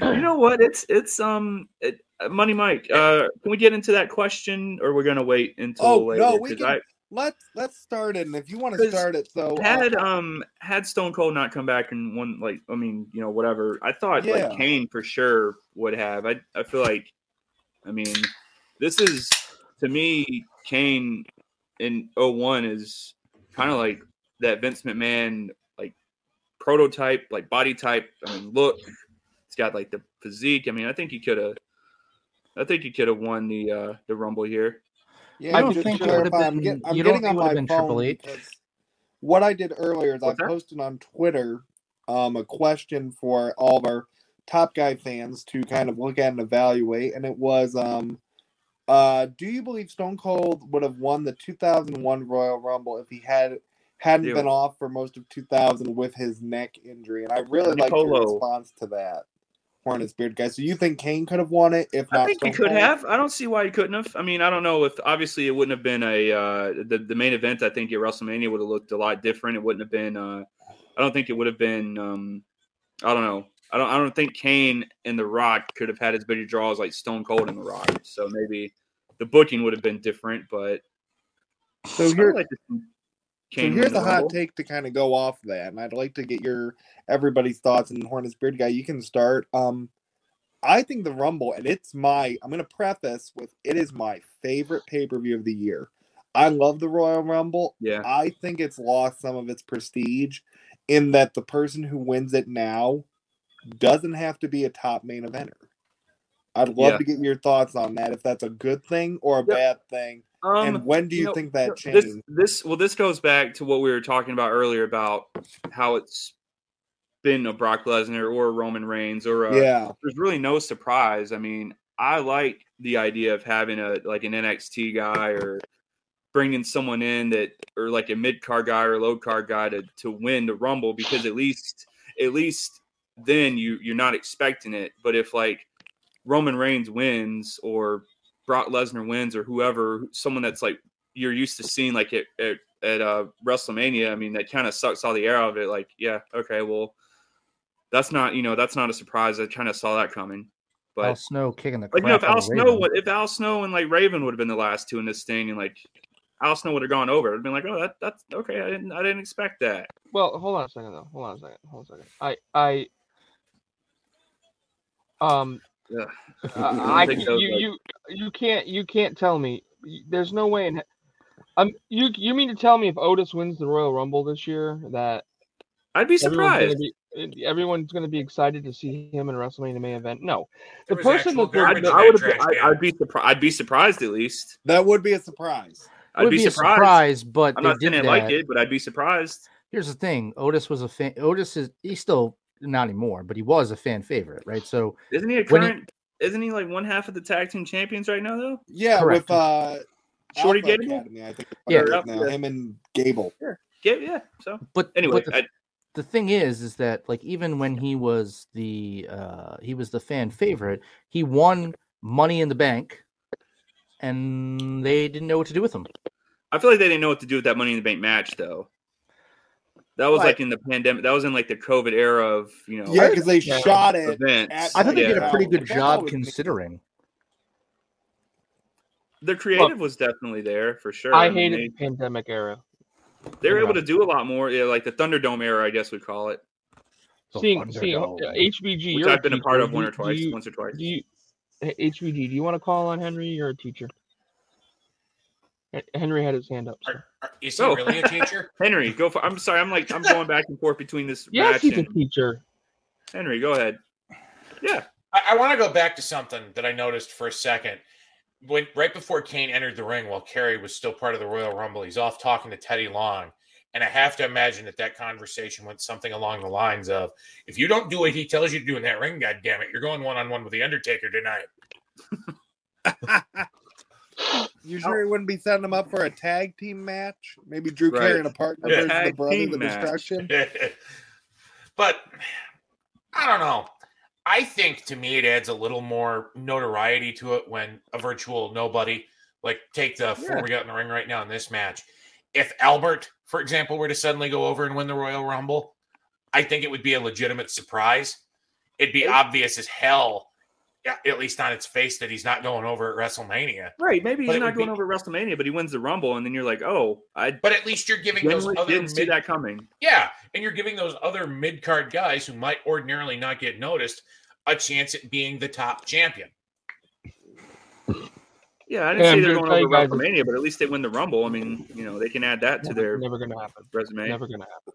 What Never were your happen. thoughts on? Um, I guess I'll ask a similar question as we're watching the Rumble match. I'll ask a similar question that I asked earlier about when the last time you were surprised was. Let's get a little more specific, and we can go around the room. Um, when was the last time the Rumble match winner, in your opinion, wasn't blatantly obvious or predictable? And exclusively Uh, the men's rumbles because there's been more of them. We can talk about women if you if you'd like because there have been some surprises there. But I Um, think start with the men's. 92. What's, what's that? How about, 92? first, how about the first one with with Hacksaw Jim Duggan? Yeah. I don't count that one. I mean, don't know that you can count 92. Uh, and, and I'll explain my thinking here. When Flair showed up in like- WWE I- with the big gold belt that they wouldn't let him have on TV, he proclaimed himself to be the real world's heavyweight champion. At Which he was. Survivor Series, he helped he helped screw Hogan out of the title. Which he did. This Tuesday in Texas, he did the same thing to the Undertaker because he wanted to be champion. When the belt got held up at the to be defended at the Royal Rumble to crown the first undisputed World Wrestling Federation champion, which in and of itself is a lie because they did that at WrestleMania 4. But I digress. It was obvious that the winner was going to be Flair. They didn't telegraph it the way that it would be so Um, obvious that they do now, but What about what about the uh I can't remember the Royal Rumble, but it was the double elimination. Um you weren't sure if it were Big Show or The Rock, I think. Like the both feet. they did that, and they did that in '94 to HBG with Brett and uh, Lex Luger. Oh, I don't And remember that Cena one. Batista, remember the bot? I don't, I don't remember. I Or don't remember that one. My, his my memory, my memory of the double elimination, like that, I wasn't expecting because I'd never seen it before because I hadn't seen the '94 one at that point. Was the the Rock and Big Show double wasn't that elimination? the Yeah. 2000 Rumble? It was. And actually, Was it okay? So it was before this one. Okay. Yeah. I think that might have been a botch, actually, if I remember. Well, now I'm gonna. I have to think go there's a back and story- watch the '94 I think Rumble there's a because I don't, story I out don't think I've that ever was seen a the '94 botched Rumble finish. before. '94 Royal Rumble live from Providence, Rhode Island. Okay. Yes, it covered was. on top. Uh, covered on the original iteration of Top Guy Theater. Okay. I'll, I have to. I've not seen that one. I'll have to go and watch it. So I say I s- the reason I say 92 is that even though the belt was held up and even though Flair was there, there was still a way to get the Flair Hogan program which everybody thought they were going to get. And instead you got the Hogan getting tied up and then distracted and then sent out and then opened up for Flair to win, but at the time at the beginning um I don't I don't think it was a possibility and Flair being in the first two, wasn't that the first time that that had ever happened? Because Michaels hadn't done it yet. That was later. Mm. So that's why, you know, at that point, that was not common, right? Everybody else who won was later on in the Rumble. Flair was actually number three. Oh, number 3 Mhm. whatever. Well, hang But on, he did he did last 60 minutes. Which Lasted an hour, right? the Yeah. next Right, time he got yeah, close to that that- was and it was- 95 when Michael started the Rumble and finished it, to your Right. point. but let me uh let me throw out some ones that weren't weren't predict weren't predictable, and that would be Vince McMahon, Oh God, that um, That's that's Rey, true. was- Rey, Mys- that- Rey Mysterio Jr. Mm. uh, I I think you could kind of tell with the way they gave him the big entrance with the low rider and what they were doing with him.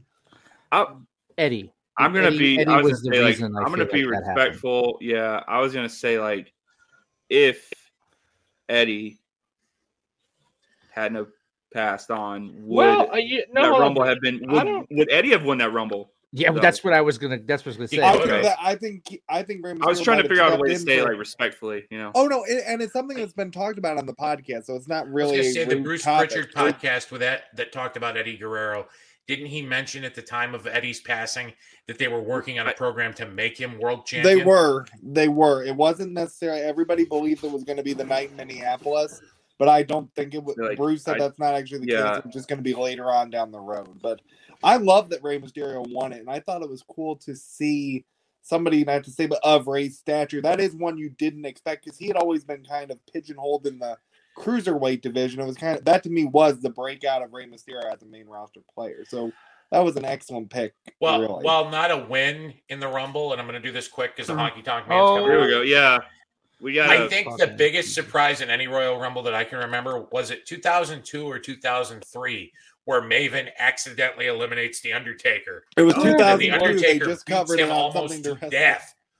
That wasn't an accident. Was that was, was that an that was accident? I thought that was. No, it was it was planned. That was planned. No, Yeah. it- it- I mean it was in storyline, but it looked Yeah. like uh like See, what we need now is Eric Bischoff to come out here and fire him. Well, I just love the fact that well, we're, we're going to see it where uh, he's he's going to take his own guitar, good, uh, good, good chair. Well, I you know, just- you got- Yeah. You're looking for his guitar. guitar. I wonder. I wonder how come we never saw another like rumble with the weapons spot in the in the match itself because it's a no DQ. It's a like a no DQ. You know, match. What was weird to me, I don't mean to cut you off, was that one of those trash cans actually had garbage in it. Yeah. that was pandering to the ECW crowd, I guess. I don't, I don't think weird. that there's, I don't think I don't think weapons are necessary in the Rumble. You know what? think that it Looking back, the- looking back of at the age this, of the um, hardcore title. looking back at this now though and seeing all those like chair shots and trash can shots to the head, I'm just like cringe. Like, oh my god! I agree. Here's an interesting thought of how to change the Rumble. You said weapons. What would happen if they did a extreme version of the Royal Rumble where you started it and you had the ring just littered with your choice of weapons There and you go. That was how you could start the Rumble. I mean, I'm not a fan of it. I don't think Oh would my work. gosh! And I I would don't think it power would that work, but rumble what down, baby. I certainly think you could work for creative, Michael.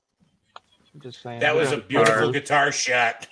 yeah, Uh, I mean, it was. feel, and he- uh, he did it so well all those years of giving them out himself, and got to see uh, Jeff Jarrett give one of those to Matt Cardona also at WrestleCade, which was very fun to see. Can we talk for a second about just what phenomenal work Jeff Jarrett is doing? Like, I actually purchased the the GCW pay per view for tomorrow just to watch his match. How good is his hair still though after all these years, man? He's got. I'm jealous. I gotta I say, thought seeing the him on GCW SmackDown last title night. was tonight. Yeah, it's no, tonight. it's tomorrow, the twenty third. I thought it was tonight. It's No. tomorrow. Yeah, it's Okay. not today. Yeah, Okay. yeah. I thought usually they. Okay, all right. The Rock beat up my sign. See, signs Yeah, like Kane- that, I wish they had at every show because they're clever and they look kind of neat. No, Yeah, he's on tonight. I wonder. Um, Warrior Wrestling. I wonder kind of why like Kane has been that one that Vince or whoever's booked to be the celebrity eliminator, like the muscle for the uh celebrity talent, like Pete Rose, Drew Carey, Mr. T at the Hall of Fame touching ceremony. I wonder why Kane, just because even without the mask, he's still a scary dude. Probably more strength, I would think. Yeah. And note that he didn't say the honky tonk man, ladies and gentlemen. And the honky tonk. Well, I, I- I might be I might be a mark for the honky tonk man. I think Might be it's because I play guitar myself. I don't know. You figure that was what Kane was known for. And he's Was the greatest his intercontinental champion of all celebrity time, baby. I Stop I this. stop you right there because I don't think he was. I think on a Mount Rushmore of greatest IC champions of all time, I could see myself including the honky tonk man. I really could. Shawn Michaels. They were gonna say including yourself. The ultimate. yeah, I was like, wait a I am not a sanctioned intercontinental champion yet. Yes. Let- yet. Operative word there, yet. You know who I don't Let's, think gets uh, enough if we get him in here. It's Oh, Cody Rhodes as Intercontinental Champion. I loved his run. I back liked about when, I liked I liked what he did with the uh. I liked what he did with the Intercontinental Championship. Uh, you know, bringing it back to the the white the white version, the old like the old. Yeah, I love that. Lexi I title. hate I like the that. design now. The design now, I absolutely hate. All of the designs that they have right now for the WWE Championship belts, with the sole exception of the United States Championship that they inherited from WCW, Also- are pure also- trash. Another good um that the the uh speaking on the subject of titles that title chase with the eagle the winged eagle Oh yeah, I still need so to good. watch that. so good i learned so much from that episode Yeah, I Hold need on. to watch it. There's there's so much good content. i forgot about um i just forgot about like how many changes the uh that winged eagle like belt went through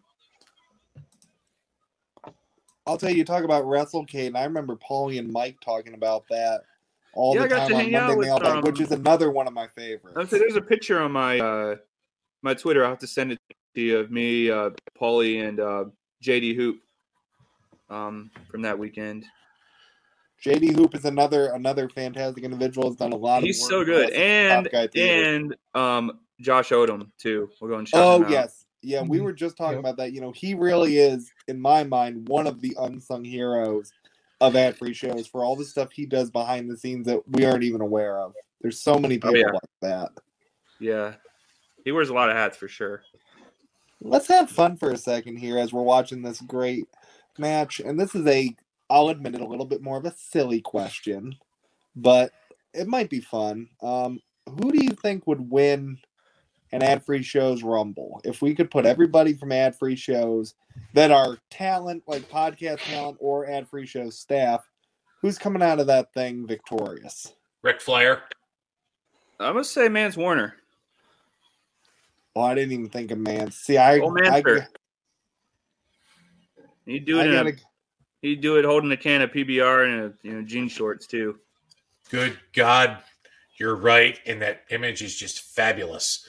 oh my gosh, you're, you're not wrong. I'm gonna say Mance. Mance Warner. Hmm. This is a shoot What fight. what what what is what is what is Mance Warner's gimmick? the A tough everyman. man. What is the, He's the uh, you know, uh, well, speaking as top. a uh, speaking as a North Carolinian, who's uh, known many of people, um, similar to Mance Warner. I think it's just the uh, the working class blue collar style, you know, that he. I, I can't really explain it. As I'm trying to.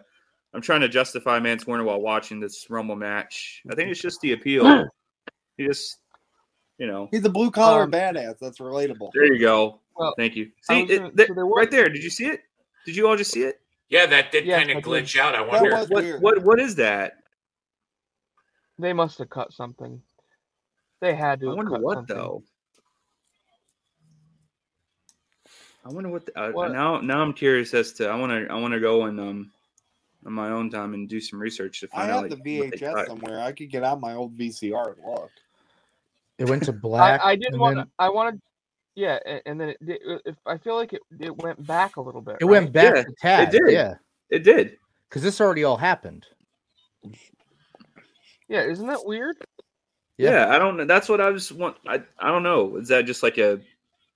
There's there's WWE and Peacock trying to rewrite history again. I say they knows? spent so much time editing out like Freebird performances of old WCW events. They you know neglect to fix the uh, the editing of the this Rumble match here. Did Did anybody notice the sign that said, "Hey Rock, would you like a slice of my pie"? I noticed it it enough that it said Rocky. Fucking,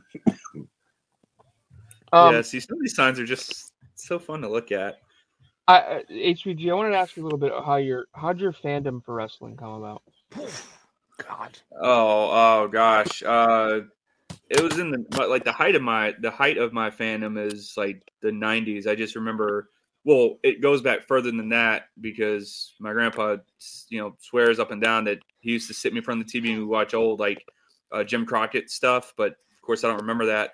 Um, but like in the early 90s, like Bret the Hitman Hart, like that uh that SummerSlam match between um uh who's it? Uh British Bulldog and Bret the Hitman Hart at, Wim- at uh, Wembley. Wembley, yeah. There, that match. 20th and then, anniversary like, of that this year. yeah, that 30th, match, and then 30th. the um Oh, one of my you. favorites, uh, one of my favorite Bret Hart matches is when he would face uh, Owen Hart. I think it was also at a. I think it was also at a 90 SummerSlam. SummerSlam. Yep. SummerSlam '94. Have the poster right here in front of me. Yeah. So Was yeah, that it was, also it was in just- Providence, Rhode Island? Yep. It was. It was No, that right was in Chicago, that. Like, Illinois. There, Henry. it was right in that era of like wrestling, like WWF especially. I mean, I'd watched like some WCW, but I'm just um I'm really fortunate to have lived, you know, through the like Monday Night Wars, like grow up in that Attitude Era, like Monday Night Wars, switching back and forth between Raw and Nitro, Yeah.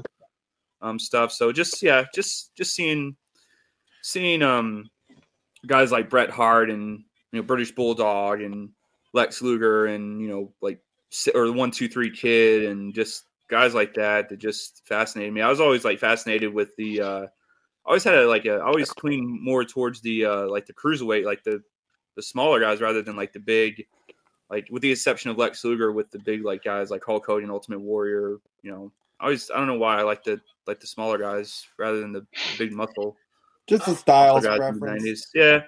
I mean like Since and Sorry. and and just the like like the cartoon stuff as a kid i just thought it was i just enjoyed it seeing like the gimmick like the cartoonish style of the wwf back in the day Do you mind if I piggyback off something you said? Because I have another question that I always like to ask people. Because I feel like everybody's got that person that got them invested in wrestling. Was it your grandfather for you?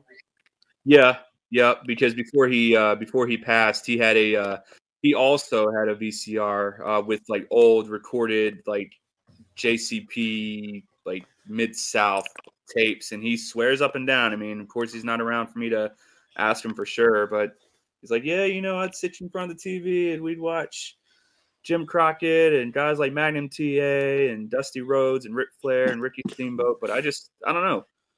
To me that that era of wrestling doesn't stick with me as much as like the 90s like i'm not opposed to watching the, the 80s go ahead henry I, I don't mean to cut you off, but you you said something that I want to ask about real quick. You mentioned we we were talking a second ago about SummerSlam '94, the matches with Bret and Owen Hart. Do you think, if given the opportunity, that Owen Hart could have made a decent WWE champion? I think you could have. I mean, of course, like that's just a hypothetical, hypothetically, but uh, you know, if tragedy hadn't befell, you know, Owen Hart at that uh, at the Over the Edge pay per view, I think he for sure could have uh, won a Rumble and went on to had a really good run as a, a WWF uh, or WWE champion, or even if he were uh, uh, around today, I think he'd you know make a hell of a trainer at either the Performance Center or you know working with with these young guys now, I'd, for sure. I think Imagine uh, the matches he could I think. Owen. I think the career of Owen Hart was definitely cut cut too short for sure. Because they talk about in the Dark Side of the Ring episode where they explore his untimely demise at Over the Edge. They talk about how his contract with WWE was set to expire right around this time in 2001. Now, mind you, in 98 99, they weren't using him as a top draw, but go back one year to the same time period in January 2000, where I think we saw him already. I think Saturn was in this Rumble Yeah, he was. where Dean Yeah. Malenko, where right. Eddie Guerrero, where Chris Benoit, all of them suddenly jumped to the WWE. You've got Kurt Angle starting to make his rise. Can you imagine the kind of matches that Owen Hart could Oh have had with Oh, all Kurt five Angle of that those would to guys? see like Kurt Angle and Owen Hart. Man, that would have been so good. Yep. And not to say one of the things that you Mm-hmm. Mhm. could do is reignite the USA versus Canada feud if you wanted. Yeah, Because you you've could- got yeah. the Canadian hero now Owen Hart against the American Olympic. Oh, that would have been such good storytelling. That's good Yeah, shit, that would pal. that would have been I mean, good. just something, just something to think about. And that would have been so I- good. I don't know if we want to mention mention this or and if Frank, if not, you can cut this part. But I just think it's wonderful that you know this year in 2022 we're going to get to see Owen's legacy live on with the fantastic Wow. work that they're doing in Man. AEW. How is it here that Why would I want? Why would I want to cut that? he looks the same now as he did back in this 2001 Rumble. That's R Truth. Yeah. That's Kid Kwik. It's amazing. Oh, to I think forgot that About he- 18 months after this, he becomes NWA champion. That's Kid Kwik. I forgot he was in the. Also at the uh he was at the uh he was at the Spectrum Center last night. I didn't see him, but he was he was there. He was down there. Yeah, I forgot about that. But he, and you talk I about forgot that he ever went by the name of Kid Kwik. I always knew him as K Kwik. I love his R Truth character. He's somebody I think you could have had have at least one run with the WWE title. I honestly believe when he did that heel turn in 2011, I think you could have gotten maybe maybe not a long run. Yeah, I mean he had months. that one match with uh he had that feud going with John Cena back when they did that uh And Capital he had Punishment legit heat. pay-per-view. Yeah, He had he- legit heat. I gotta, ki- I gotta kick out little Jimmy. I'm just saying. little Jimmy, yeah. We've actually got one of our friends we call Little Jimmy. Yeah. He he uh, he signs on the Zoom calls as little Jimmy, doesn't he? Yes, yeah, he and he, he we've had him on the show too. He's he's another fantastic person. We that's what I like about the community. We've got really good people here. It is worth noting that in addition to R Truth's two reigns as the NWA World Heavyweight Champion, he is also a 53 time WWE 24 7 champion, Yes. which is the the most reigns by any the mo- the single most person on of this any, list. Of any ti- of any title run, really. The, s- that is by far, by There you go. far, the stupid. Oh my god! A lot, right to title. censor getting a lot of, a lot of. Let's see. We've seen all members of. We've seen the entire faction. It started with Bull Buchanan, Well, The good we father, not we the didn't God see father. Ivory because we Good skipped father. that match, but Steven Steven Richards, Ivory's been on their card. I Now hate Chief to say uh, it, Chief Morley, or yeah, I honestly think I would have fit into right to censor. I think I could have fit into that group in that outfit and try and tell Let's people. you uh so far you we at least know you've you've owned uh, two uh items worn on this show by Drew Carey. So that uh that leads me to believe that you've either cosplayed as Drew Carey before, or you or you plan to. the, the glasses aren't quite right for it. That's Right, true. yeah. My Previous glasses are a Halloween costume. style. There you go. He also has a I'm sorry, Scooby Doo uh, costume in his closet. Need to see Oh Money my Mike and uh, Drew Carey Ryan. tracksuit. okay. Sidebar. All right.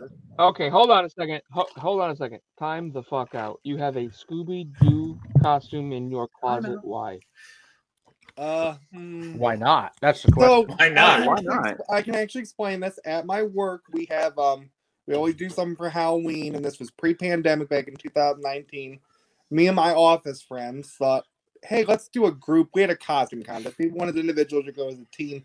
They said, hey, let's be the Scooby Doo gang, and I got stuck being Scooby, and they wanted me to wear a full like the you know like the furry Scooby Doo costumes, like the full costume. I said, "There's no way I'm doing that." I went on Amazon and I found a jacket, and it was like the top part was a Scooby Doo, and it had a hood with ears, and I wore it. And then I wore it to we did a little get together this year around Halloween virtually, and I wore it to that, and I busted the zipper on it. But yeah. I have a Scooby Doo jacket in my closet. And you want to know how much that thing cost? Like eighty dollars. Wait a second. Why wasn't I invited to the Halloween gathering? Well, you were. It was in our group. Oh, chat. it got it got very very. No, see, I'm not a part of that group chat anymore. I thought you were. Mm, No, I haven't been a part of it for a while.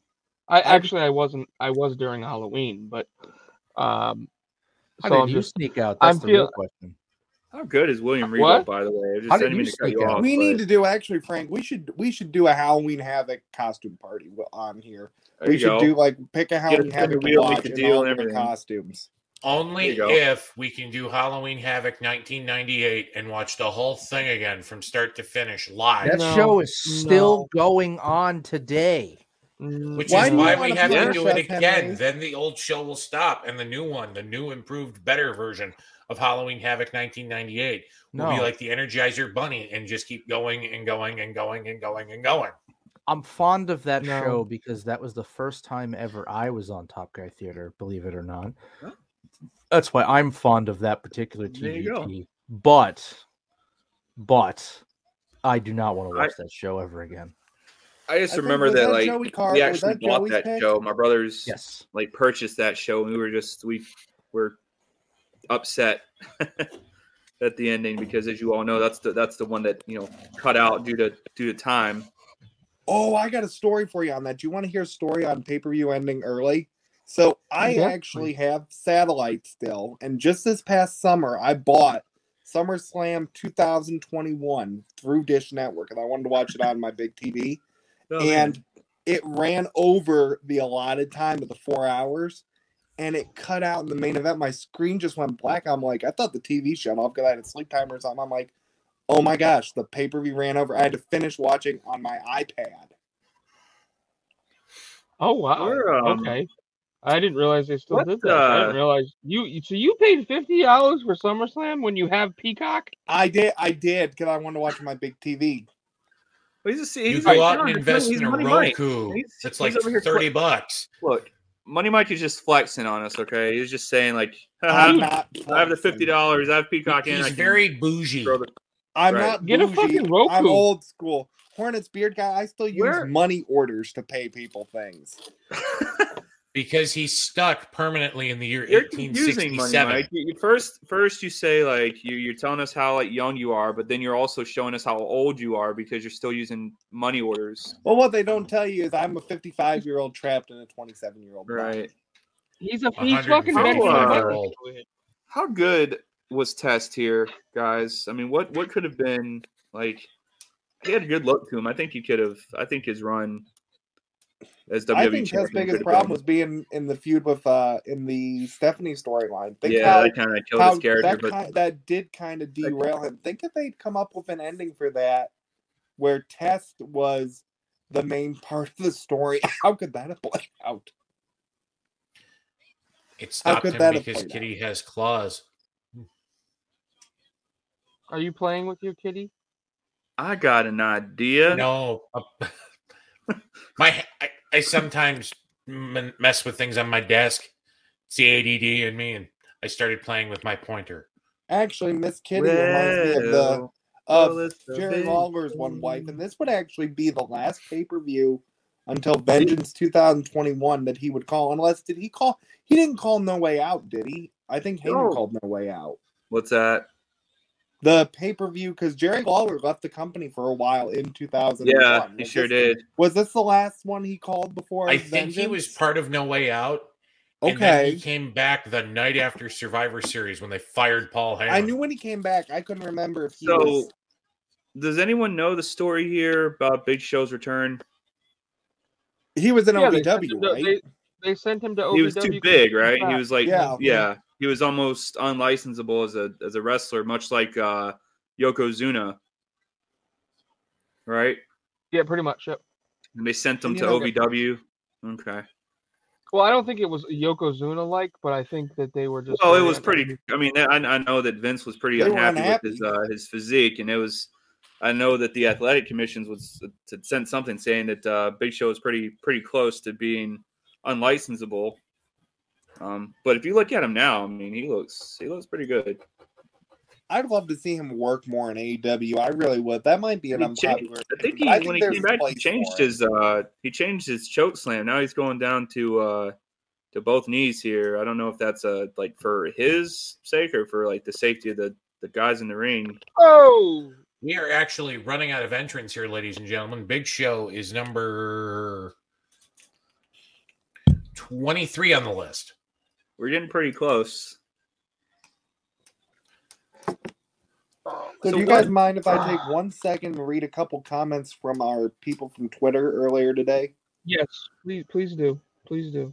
So, th- and thank you so much for being contributors. And honestly, Hornets Beard Guy, thank you so much also for coming on tonight. I Thank you hope for you're hav- having me. I, I hope you're having a good time, and hopefully I'm you'll the you'll best. Be willing, This is so much hopefully fun. you'll be willing to come back again because this. Well, has been lot hope I fun. you know I hope it doesn't take as long to have me back.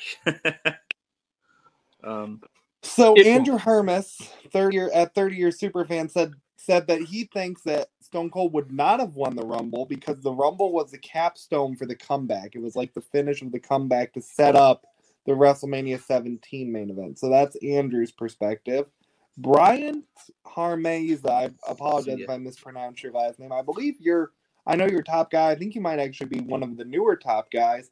You said that you put I think he would have, yes, only because the wheels were in motion for him to turn heel. Now he offers an interesting perspective that I think would be fun to discuss here at the end. He says he would have rather than have Stone Cold turn at um, WrestleMania, he would have rather seen Vince come out here and help Stone Cold win the Rumble, and then you ha- he said you could still have The Rock win the title from Kurt as Yeah. a baby face, but then it makes The Rock the baby face for the Mania match. What are your thoughts on that? Because I Kinda like hadn't a double- thought like a of that, double and that's a kind of. really neat perspective. I, I like that's a great idea actually. That's I, a I really good idea. it, Brian. That was an excellent idea. That's I, I think that's probably one of the better ideas I've heard because I thought this, the the the heel turn at Mania was stupid.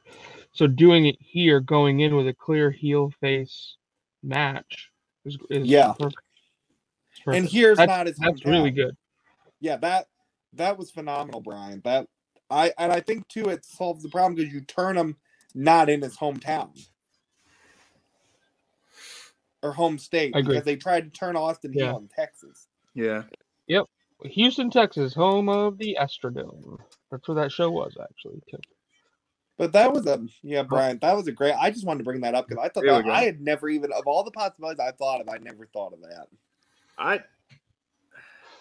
It's Yeah, Mark the Biker. gonna- Here comes Mark I the was Biker. just gonna go off and say that like this version of Undertaker was also one of my favorites. I love the the big evil like motorcycle riding like I did. Too. Limp Bizkit rolling entrance music. I think he picked So the good. perfect time to reinvent himself. Honestly, he did. Yeah. I'm I'm glad he went back though. Honestly, to the Well. I, I tell you what popped me was that uh that that boneyard match Oh yes. Uh, when he came back as as this this version that popped me. I don't I say what love you will about I it, was but happy to see that. Go ahead, Henry. Why don't you like that match, Frank? I just think cinematic matches are stupid as fuck. I Get I me in the loved it I wanted to see. I wanted to see the Fiend versus John Cena. I did not want to see that stupid ass movie they made. I wanted to see Undertaker and AJ Styles in the ring, not the stupid. shit- And, and I understand they did that shit simply. Be, I think that it, the both of them would have been in the ring had the pandemic not happened. Oh yeah, no, it, But I thought it was the best. wa- It made it a I- different WrestleMania. I've campaigned before. I want to do a watch along on Top Guy Theater of WrestleMania 36. I, I will be honest with you. I, I, I am not a fan of the scene of the scene, Fiend Cena match at all. But I was, I, think can you even call it a fucking match? It's not a match. I don't think you can. But the Boneyard match that the Undertaker had with AJ Styles, honestly, liked it. if it, that if that match was intended to be his swan song, and it was to the limits of what he could do for what WWE did to put that match together, I didn't hate it. I loved it. even And I before also like the um, Money in the Bank one that we were talking about earlier. even before we saw those uh, cinematic matches pop up in the WWE, like the, the ones that the Hardys were doing, you know, over at, uh, at Impact, were I thought those are pretty entertaining. And I like Yeah, that. I kind of find it funny how like WWE. I mean, at one one time they didn't acknowledge the competition, but then for them to kind of borrow that style of you know match from Well, and if you remember, they did it before Hornets Beard Guy because didn't they do some one time with the Wyatts and the New Day, like at the compound? Something that was, that at before was that scale. before the uh that was before the uh the Hardys. Boneyard? Yeah, No, well, No, no, no, yeah, no, yeah. that was, Didn't like- that was didn't like after that. Hardy's, but it was before Boneyard. So Okay. Boneyard wasn't the first cinematic one, but I'll I'll tell you. yeah, as much I'll flack this as um as much flack as the Thunderdome era of WWE gets, I still say they created some pretty uh pretty memorable moments. I think I think the uh, Thunderdome in it of itself was very innovative, especially when they got out of the performance center. But I still think I still think even that first and here's a side story, but it ties into what you were saying earlier about your grandfather got you into wrestling. The pandemic era of wrestling was actually the last time I got to watch wrestling with my grandmother because she passed last Mm. September. So for me, working from home and I would listen to podcasts, watch wrestling, and kind of keep an eye on her. Mm-hmm. That's why I'll remember the Thunderdome era I so gotcha. fondly. The Boneyard Okay, match that was I- actually the that I can love. I can That's love and respect. it. The Boneyard I can- match was actually the last match I still remember to this day. It was There we her go. room, which is now my room. The Boneyard match was the last match that I it I was can- months later when I aired on SmackDown, but it was the last match I ever I watched can respect that. with her. So that That's that cool. will always have a special place in my heart. 'cause I was showing it to her, and I'm like, oh, remember we used to go see Undertaker? So yeah, and I just the only reason I brought that up was you talked about your There's grandfather, and any chance you can talk about family members in wrestling, I always try to mention Yeah. her because I think she'd love seeing what I'm doing now. Oh yeah, There was one thing I noticed. She probably even want to be on Top Guy Theater. I bet. Oh, she'd have so much fun. I'd ha- I'd have her on all the time. Go, Henry, go ahead. Circle back for just a second. Yeah, I wonder So- of the Undertaker and Stone Cold Steve Austin in this match, which one of them gets the bigger pop when they come out? Because it seems like the crowd reaction to both is almost identical.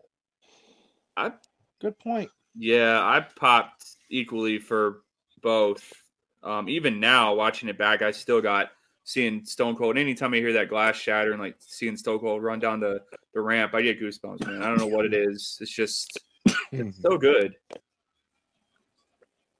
ask another question because you actually henry made me think of it we always say in this era that um rock austin were 1a 1b where does undertaker fit in can you make the argument he's 1c or is he still a level quote unquote below them in this time frame I would say that the Undertaker is a level of his own.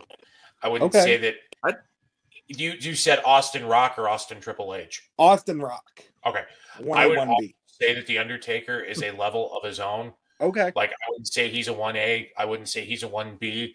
I think if you need him to be like Kane and a couple others, you can maneuver them in where you need them, yeah but they don't need to be the quote unquote top top guy. I want to, and this is going to be probably taken out of context in some way, but I kind of see the Undertaker as being somewhat of like, like an enhancement talent, but not in like the traditional sense.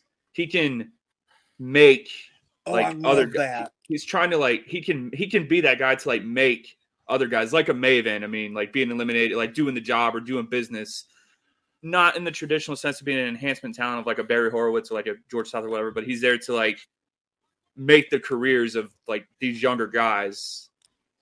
You know, Warren is weird put- guy. I'm gonna be honest with you. I think that's my favorite take I've ever heard on Top Guy Or- Theater because I would have never thought you'd hear Undertaker and enhancement talent in the same yeah. it- you know it- what? It's a weird. You're it's like so a weird, right. it's like a weird form of enhancement talent, like No, not in the you're right, traditional sense, though. in the way of like he can be there to like. Well, I was the guy that eliminated uh the Undertaker at the Royal Rumble. I was the guy who ended the streak of the Undertaker WrestleMania. Or like I was there, like he's and and I think the Undertaker's okay with that.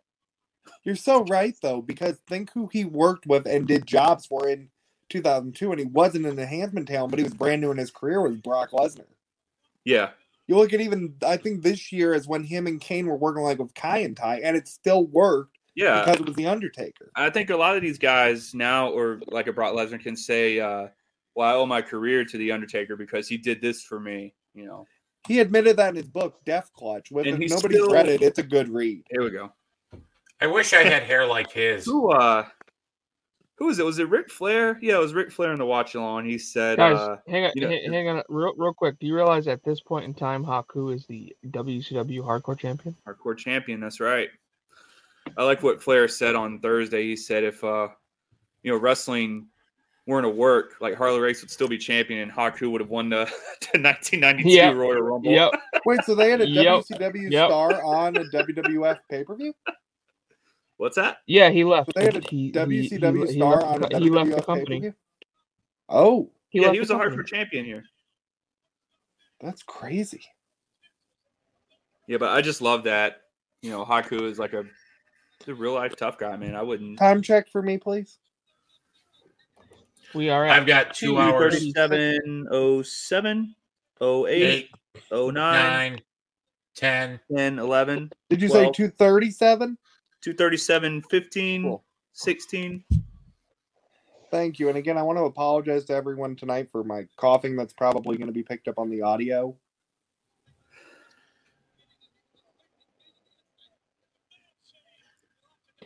I like We Billy have- how dare how, how dare you be uh, how dare you have a cough? How dare you be I mean- sick? Right. I know, I just feel bad. We actually are down. Haku is entrant number 29. We have but one more person left to enter the 2001 WWF Royal Rumble. Who's it going to be? what did you think of 10 years after this when they added the additional 10 men to the 40 man Royal Rumble? They did that once. It what are your me, thoughts Rock. on that? It was me. I was Uh, uh, I was at that show. was I liked the 40 man Rumble. in Boston. It's just more uh more forearms to uh to dish out. It's more And I actually liked when they did the greatest Royal Rumble Forearm. in Saudi Arabia. Forearm. I know a lot of Forearm. people didn't, but I thought a 50 man Royal Rumble was cool. I liked the World War Three gimmick that WCW did. Oh, the multi ring. the three the three rings. I thought that was cool. I'm surprised uh, hard, it, they've was not hard to, brought it was hard to follow though, guys. It was really. It was hard still follow. fun though. Like as a kid, I loved all that like cheesy, you know, gimmicky wrestling. Like I liked the uh the career era. So of here's an idea. and- What if you did this? What if you had two rings, like war, like at War Games, but you don't have a for a double cage? It's you do two matches simultaneously, and you put the men's Royal Rumble in one ring and the women's Royal Rumble in the other, and you run them at the same time. The Oh my only gosh. drawback to that is that if you don't run it in a stadium where you would have the room on the field to theoretically do that, you got to find like, an arena how- to put it in where you have enough room to put uh, them side by side.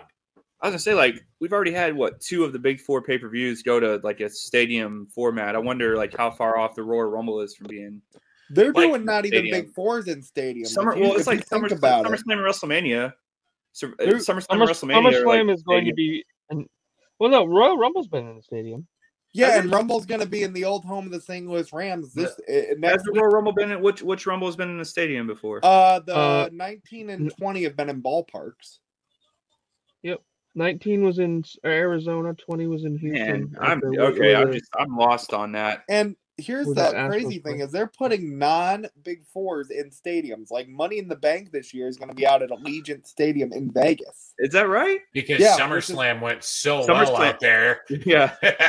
They had problems. Didn't they have like concession problems or something with the wall? Yeah, they had bathroom problems. say anything- problems. Anything that could go wrong did go wrong. That's which it Murphy's has. Had, Law, they had uh they had like Wi-Fi issues, power issues. Um, there was a lot of they had a lot of issues having Well, the SummerSlam. that, that show Stadium. sucked anyway. So Yeah, I didn't get At least I they gotta got those tell you, out of the way before football season started. There's not a lot of um there's not a lot of current like WWE events I'll watch, but the Royal Rumble is definitely one of them. WrestleMania is definitely one of them I'll watch. Um, See, I just watch because SmackDown I, I just week. I always like especially now like the Royal Rumble like just to see who's gonna be in it, like the surprise entrance. And some years they have really good surprises. My my personal favorites, though. See, I still watch Raw and SmackDown on DVR. Henry, I actually this time I'm not raising my hand because I have a question. We are down to our final five, sorry, I thought you had a question. and and Rikishi is about to murder The Rock. uh, How actually, cool no, is he just got hit in the dick. Yeah, oh you're ahead you're a little bit ahead of me then. How cool I'm at it you look at 241 Rikishi? 15. Yeah, How I'm cool like is it- four seconds ahead. Okay. You look at Down Rikishi and you see like what the Usos have done. I love that when you look at people like from here and you think, oh, their kids are going to do this. It's like when you look at Ric Flair and Charlotte. It's just awesome. You know, I just Yeah. had a thought.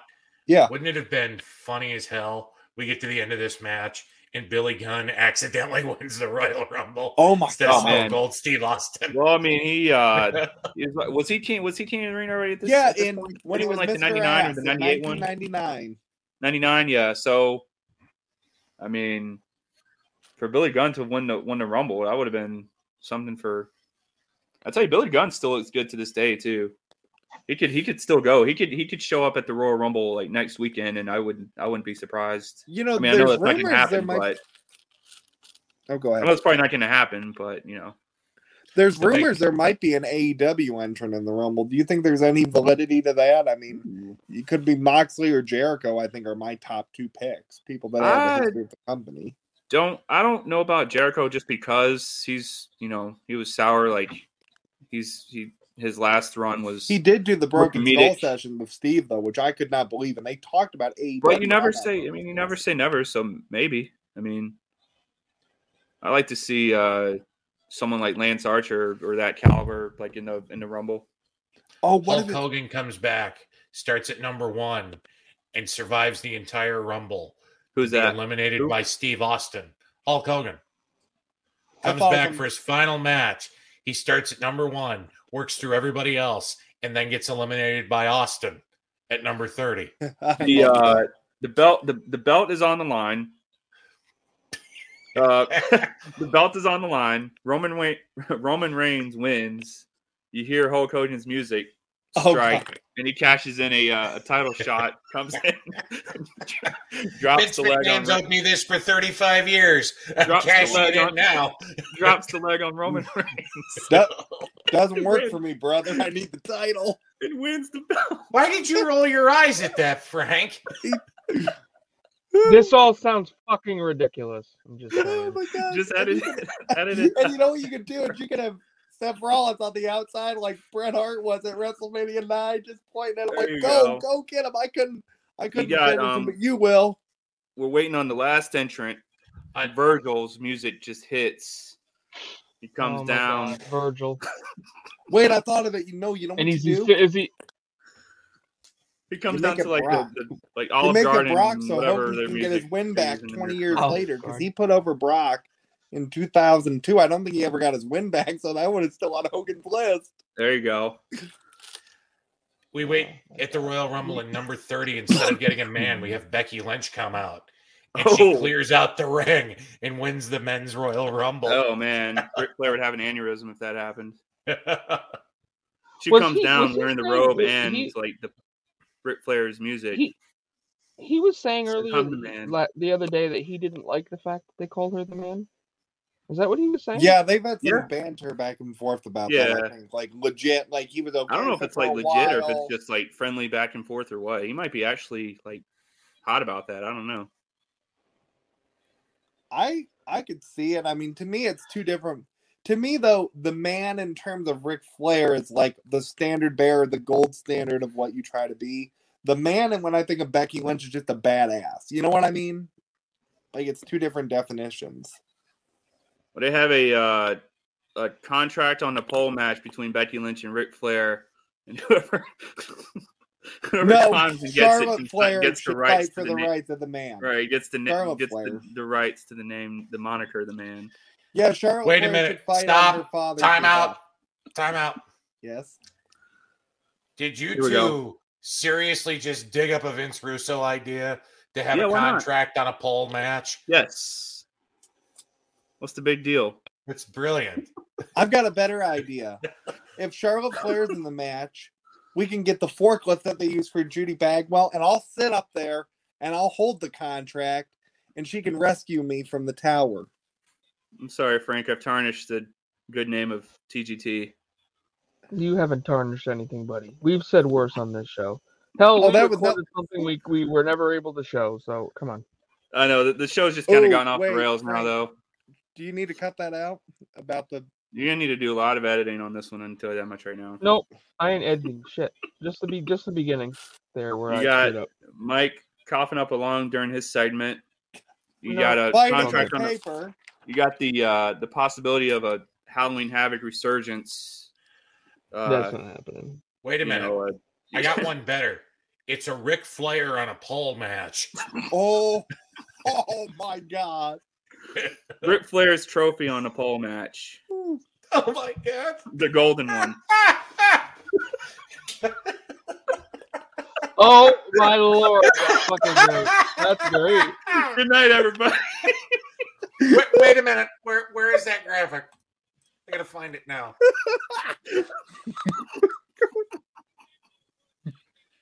Since I took over the podcast side, I now have access to all this stuff, but I never use it. Yeah, what happened to hmm. E- Except for tonight when I've been running our banners. Hmm. But where the heck is it? Here we go. Wow. Whew. Dicks on a pole. Anyway. Oh my God. Wait a second. Before before the enthusiasm from that dies, I found it.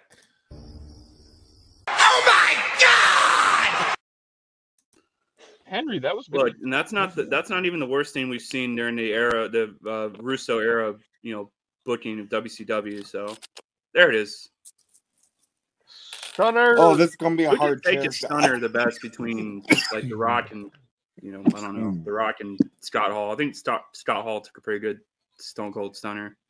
Yes, he did. Rock, Rock I think and Vince Scott McMahon took got to where he could take it pretty good too. Vince Vince can never take a stunner. I don't think. Shane takes a good stunner. If you watch, Shane So did does take a Stephanie good and stunner. Linda. The one time I can ever remember him doing it to Linda. oh yeah, on Raw Homecoming.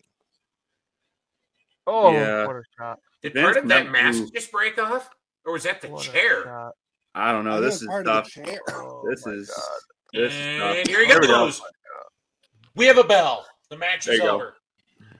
Over. All right, guys. Uh, we again we try to keep this to two hours. and we run over? gone- We've gone over, and that's fine. Oh well, only It happens from time to time. So let's do a cut off quick all the silly. the Yeah, we just got a little silly is all near the end. No, it, that's the point of this. That's what Um, it, it's supposed to be. It's shady shenanigans. Shady, shady shenanigans. So let's start with Shady. HBG. Your thoughts on Royal Rumble 2001? Uh, if I had to give it a grade, I would say uh, I'd say A minus, just because um, I think uh, if we're talking about like the overall uh, product, I think we could have gone without the uh, Ivory Chyna match, and I think we could have gone. uh, I think we could have gone a little. I, I don't know. I'm say A minus. Just cut out all the rambling stuff. I liked it overall. It was good. It's good stuff. The uh, the highlight, my favorite match uh, that we didn't get to, uh, we cut out was the Benoit uh, Jericho ladder match, IC title. Yeah, that was it was a good match. Yeah, we just uh Mr. Money himself. I say it every week I'm on here. This is the highlight of my week. Having these shows, getting to talk to people I haven't talked to. HBG, it was wonderful to have you on. Frank, Henry, as always, I have a blast talking to you guys. It's been great, and I hope you enjoyed it. It was definitely a Royal Rumble to remember. It, it was awesome. I would give it same grade as you, A minus. I think there's always room for improvement, but a, a really phenomenal show. Henry. I think it looks nice right here at the close that Stone Cold is washing off all that blood with those Steveweisers. Um, I would highly recommend to those who listen to us to go back and check out the ladder match that we didn't cover tonight. We cut it out unfortunately because of time restraints. But overall, I would say this show to So me ranks an A plus. Um, yeah, you know, looking back at this was actually a really good show. I haven't seen it in a long time. Um, I'm glad we covered it, HBG. I'm glad you were Yeah. here. Uh, we're definitely gonna have you back. We're gonna, you know, I'm surprised um, you hadn't covered it um, before. uh, ne- next live show we do, we'll definitely get you in here. Um, and on on that note, everybody, it's it's been another phenomenal week at Top Guy Theater. I wish I was happier. And you know, Joe Burrow, you can go fuck yourself. 14 WrestleManias. A leg drop, an elbow smash, a body slam. Are you ready to fight? Who will survive?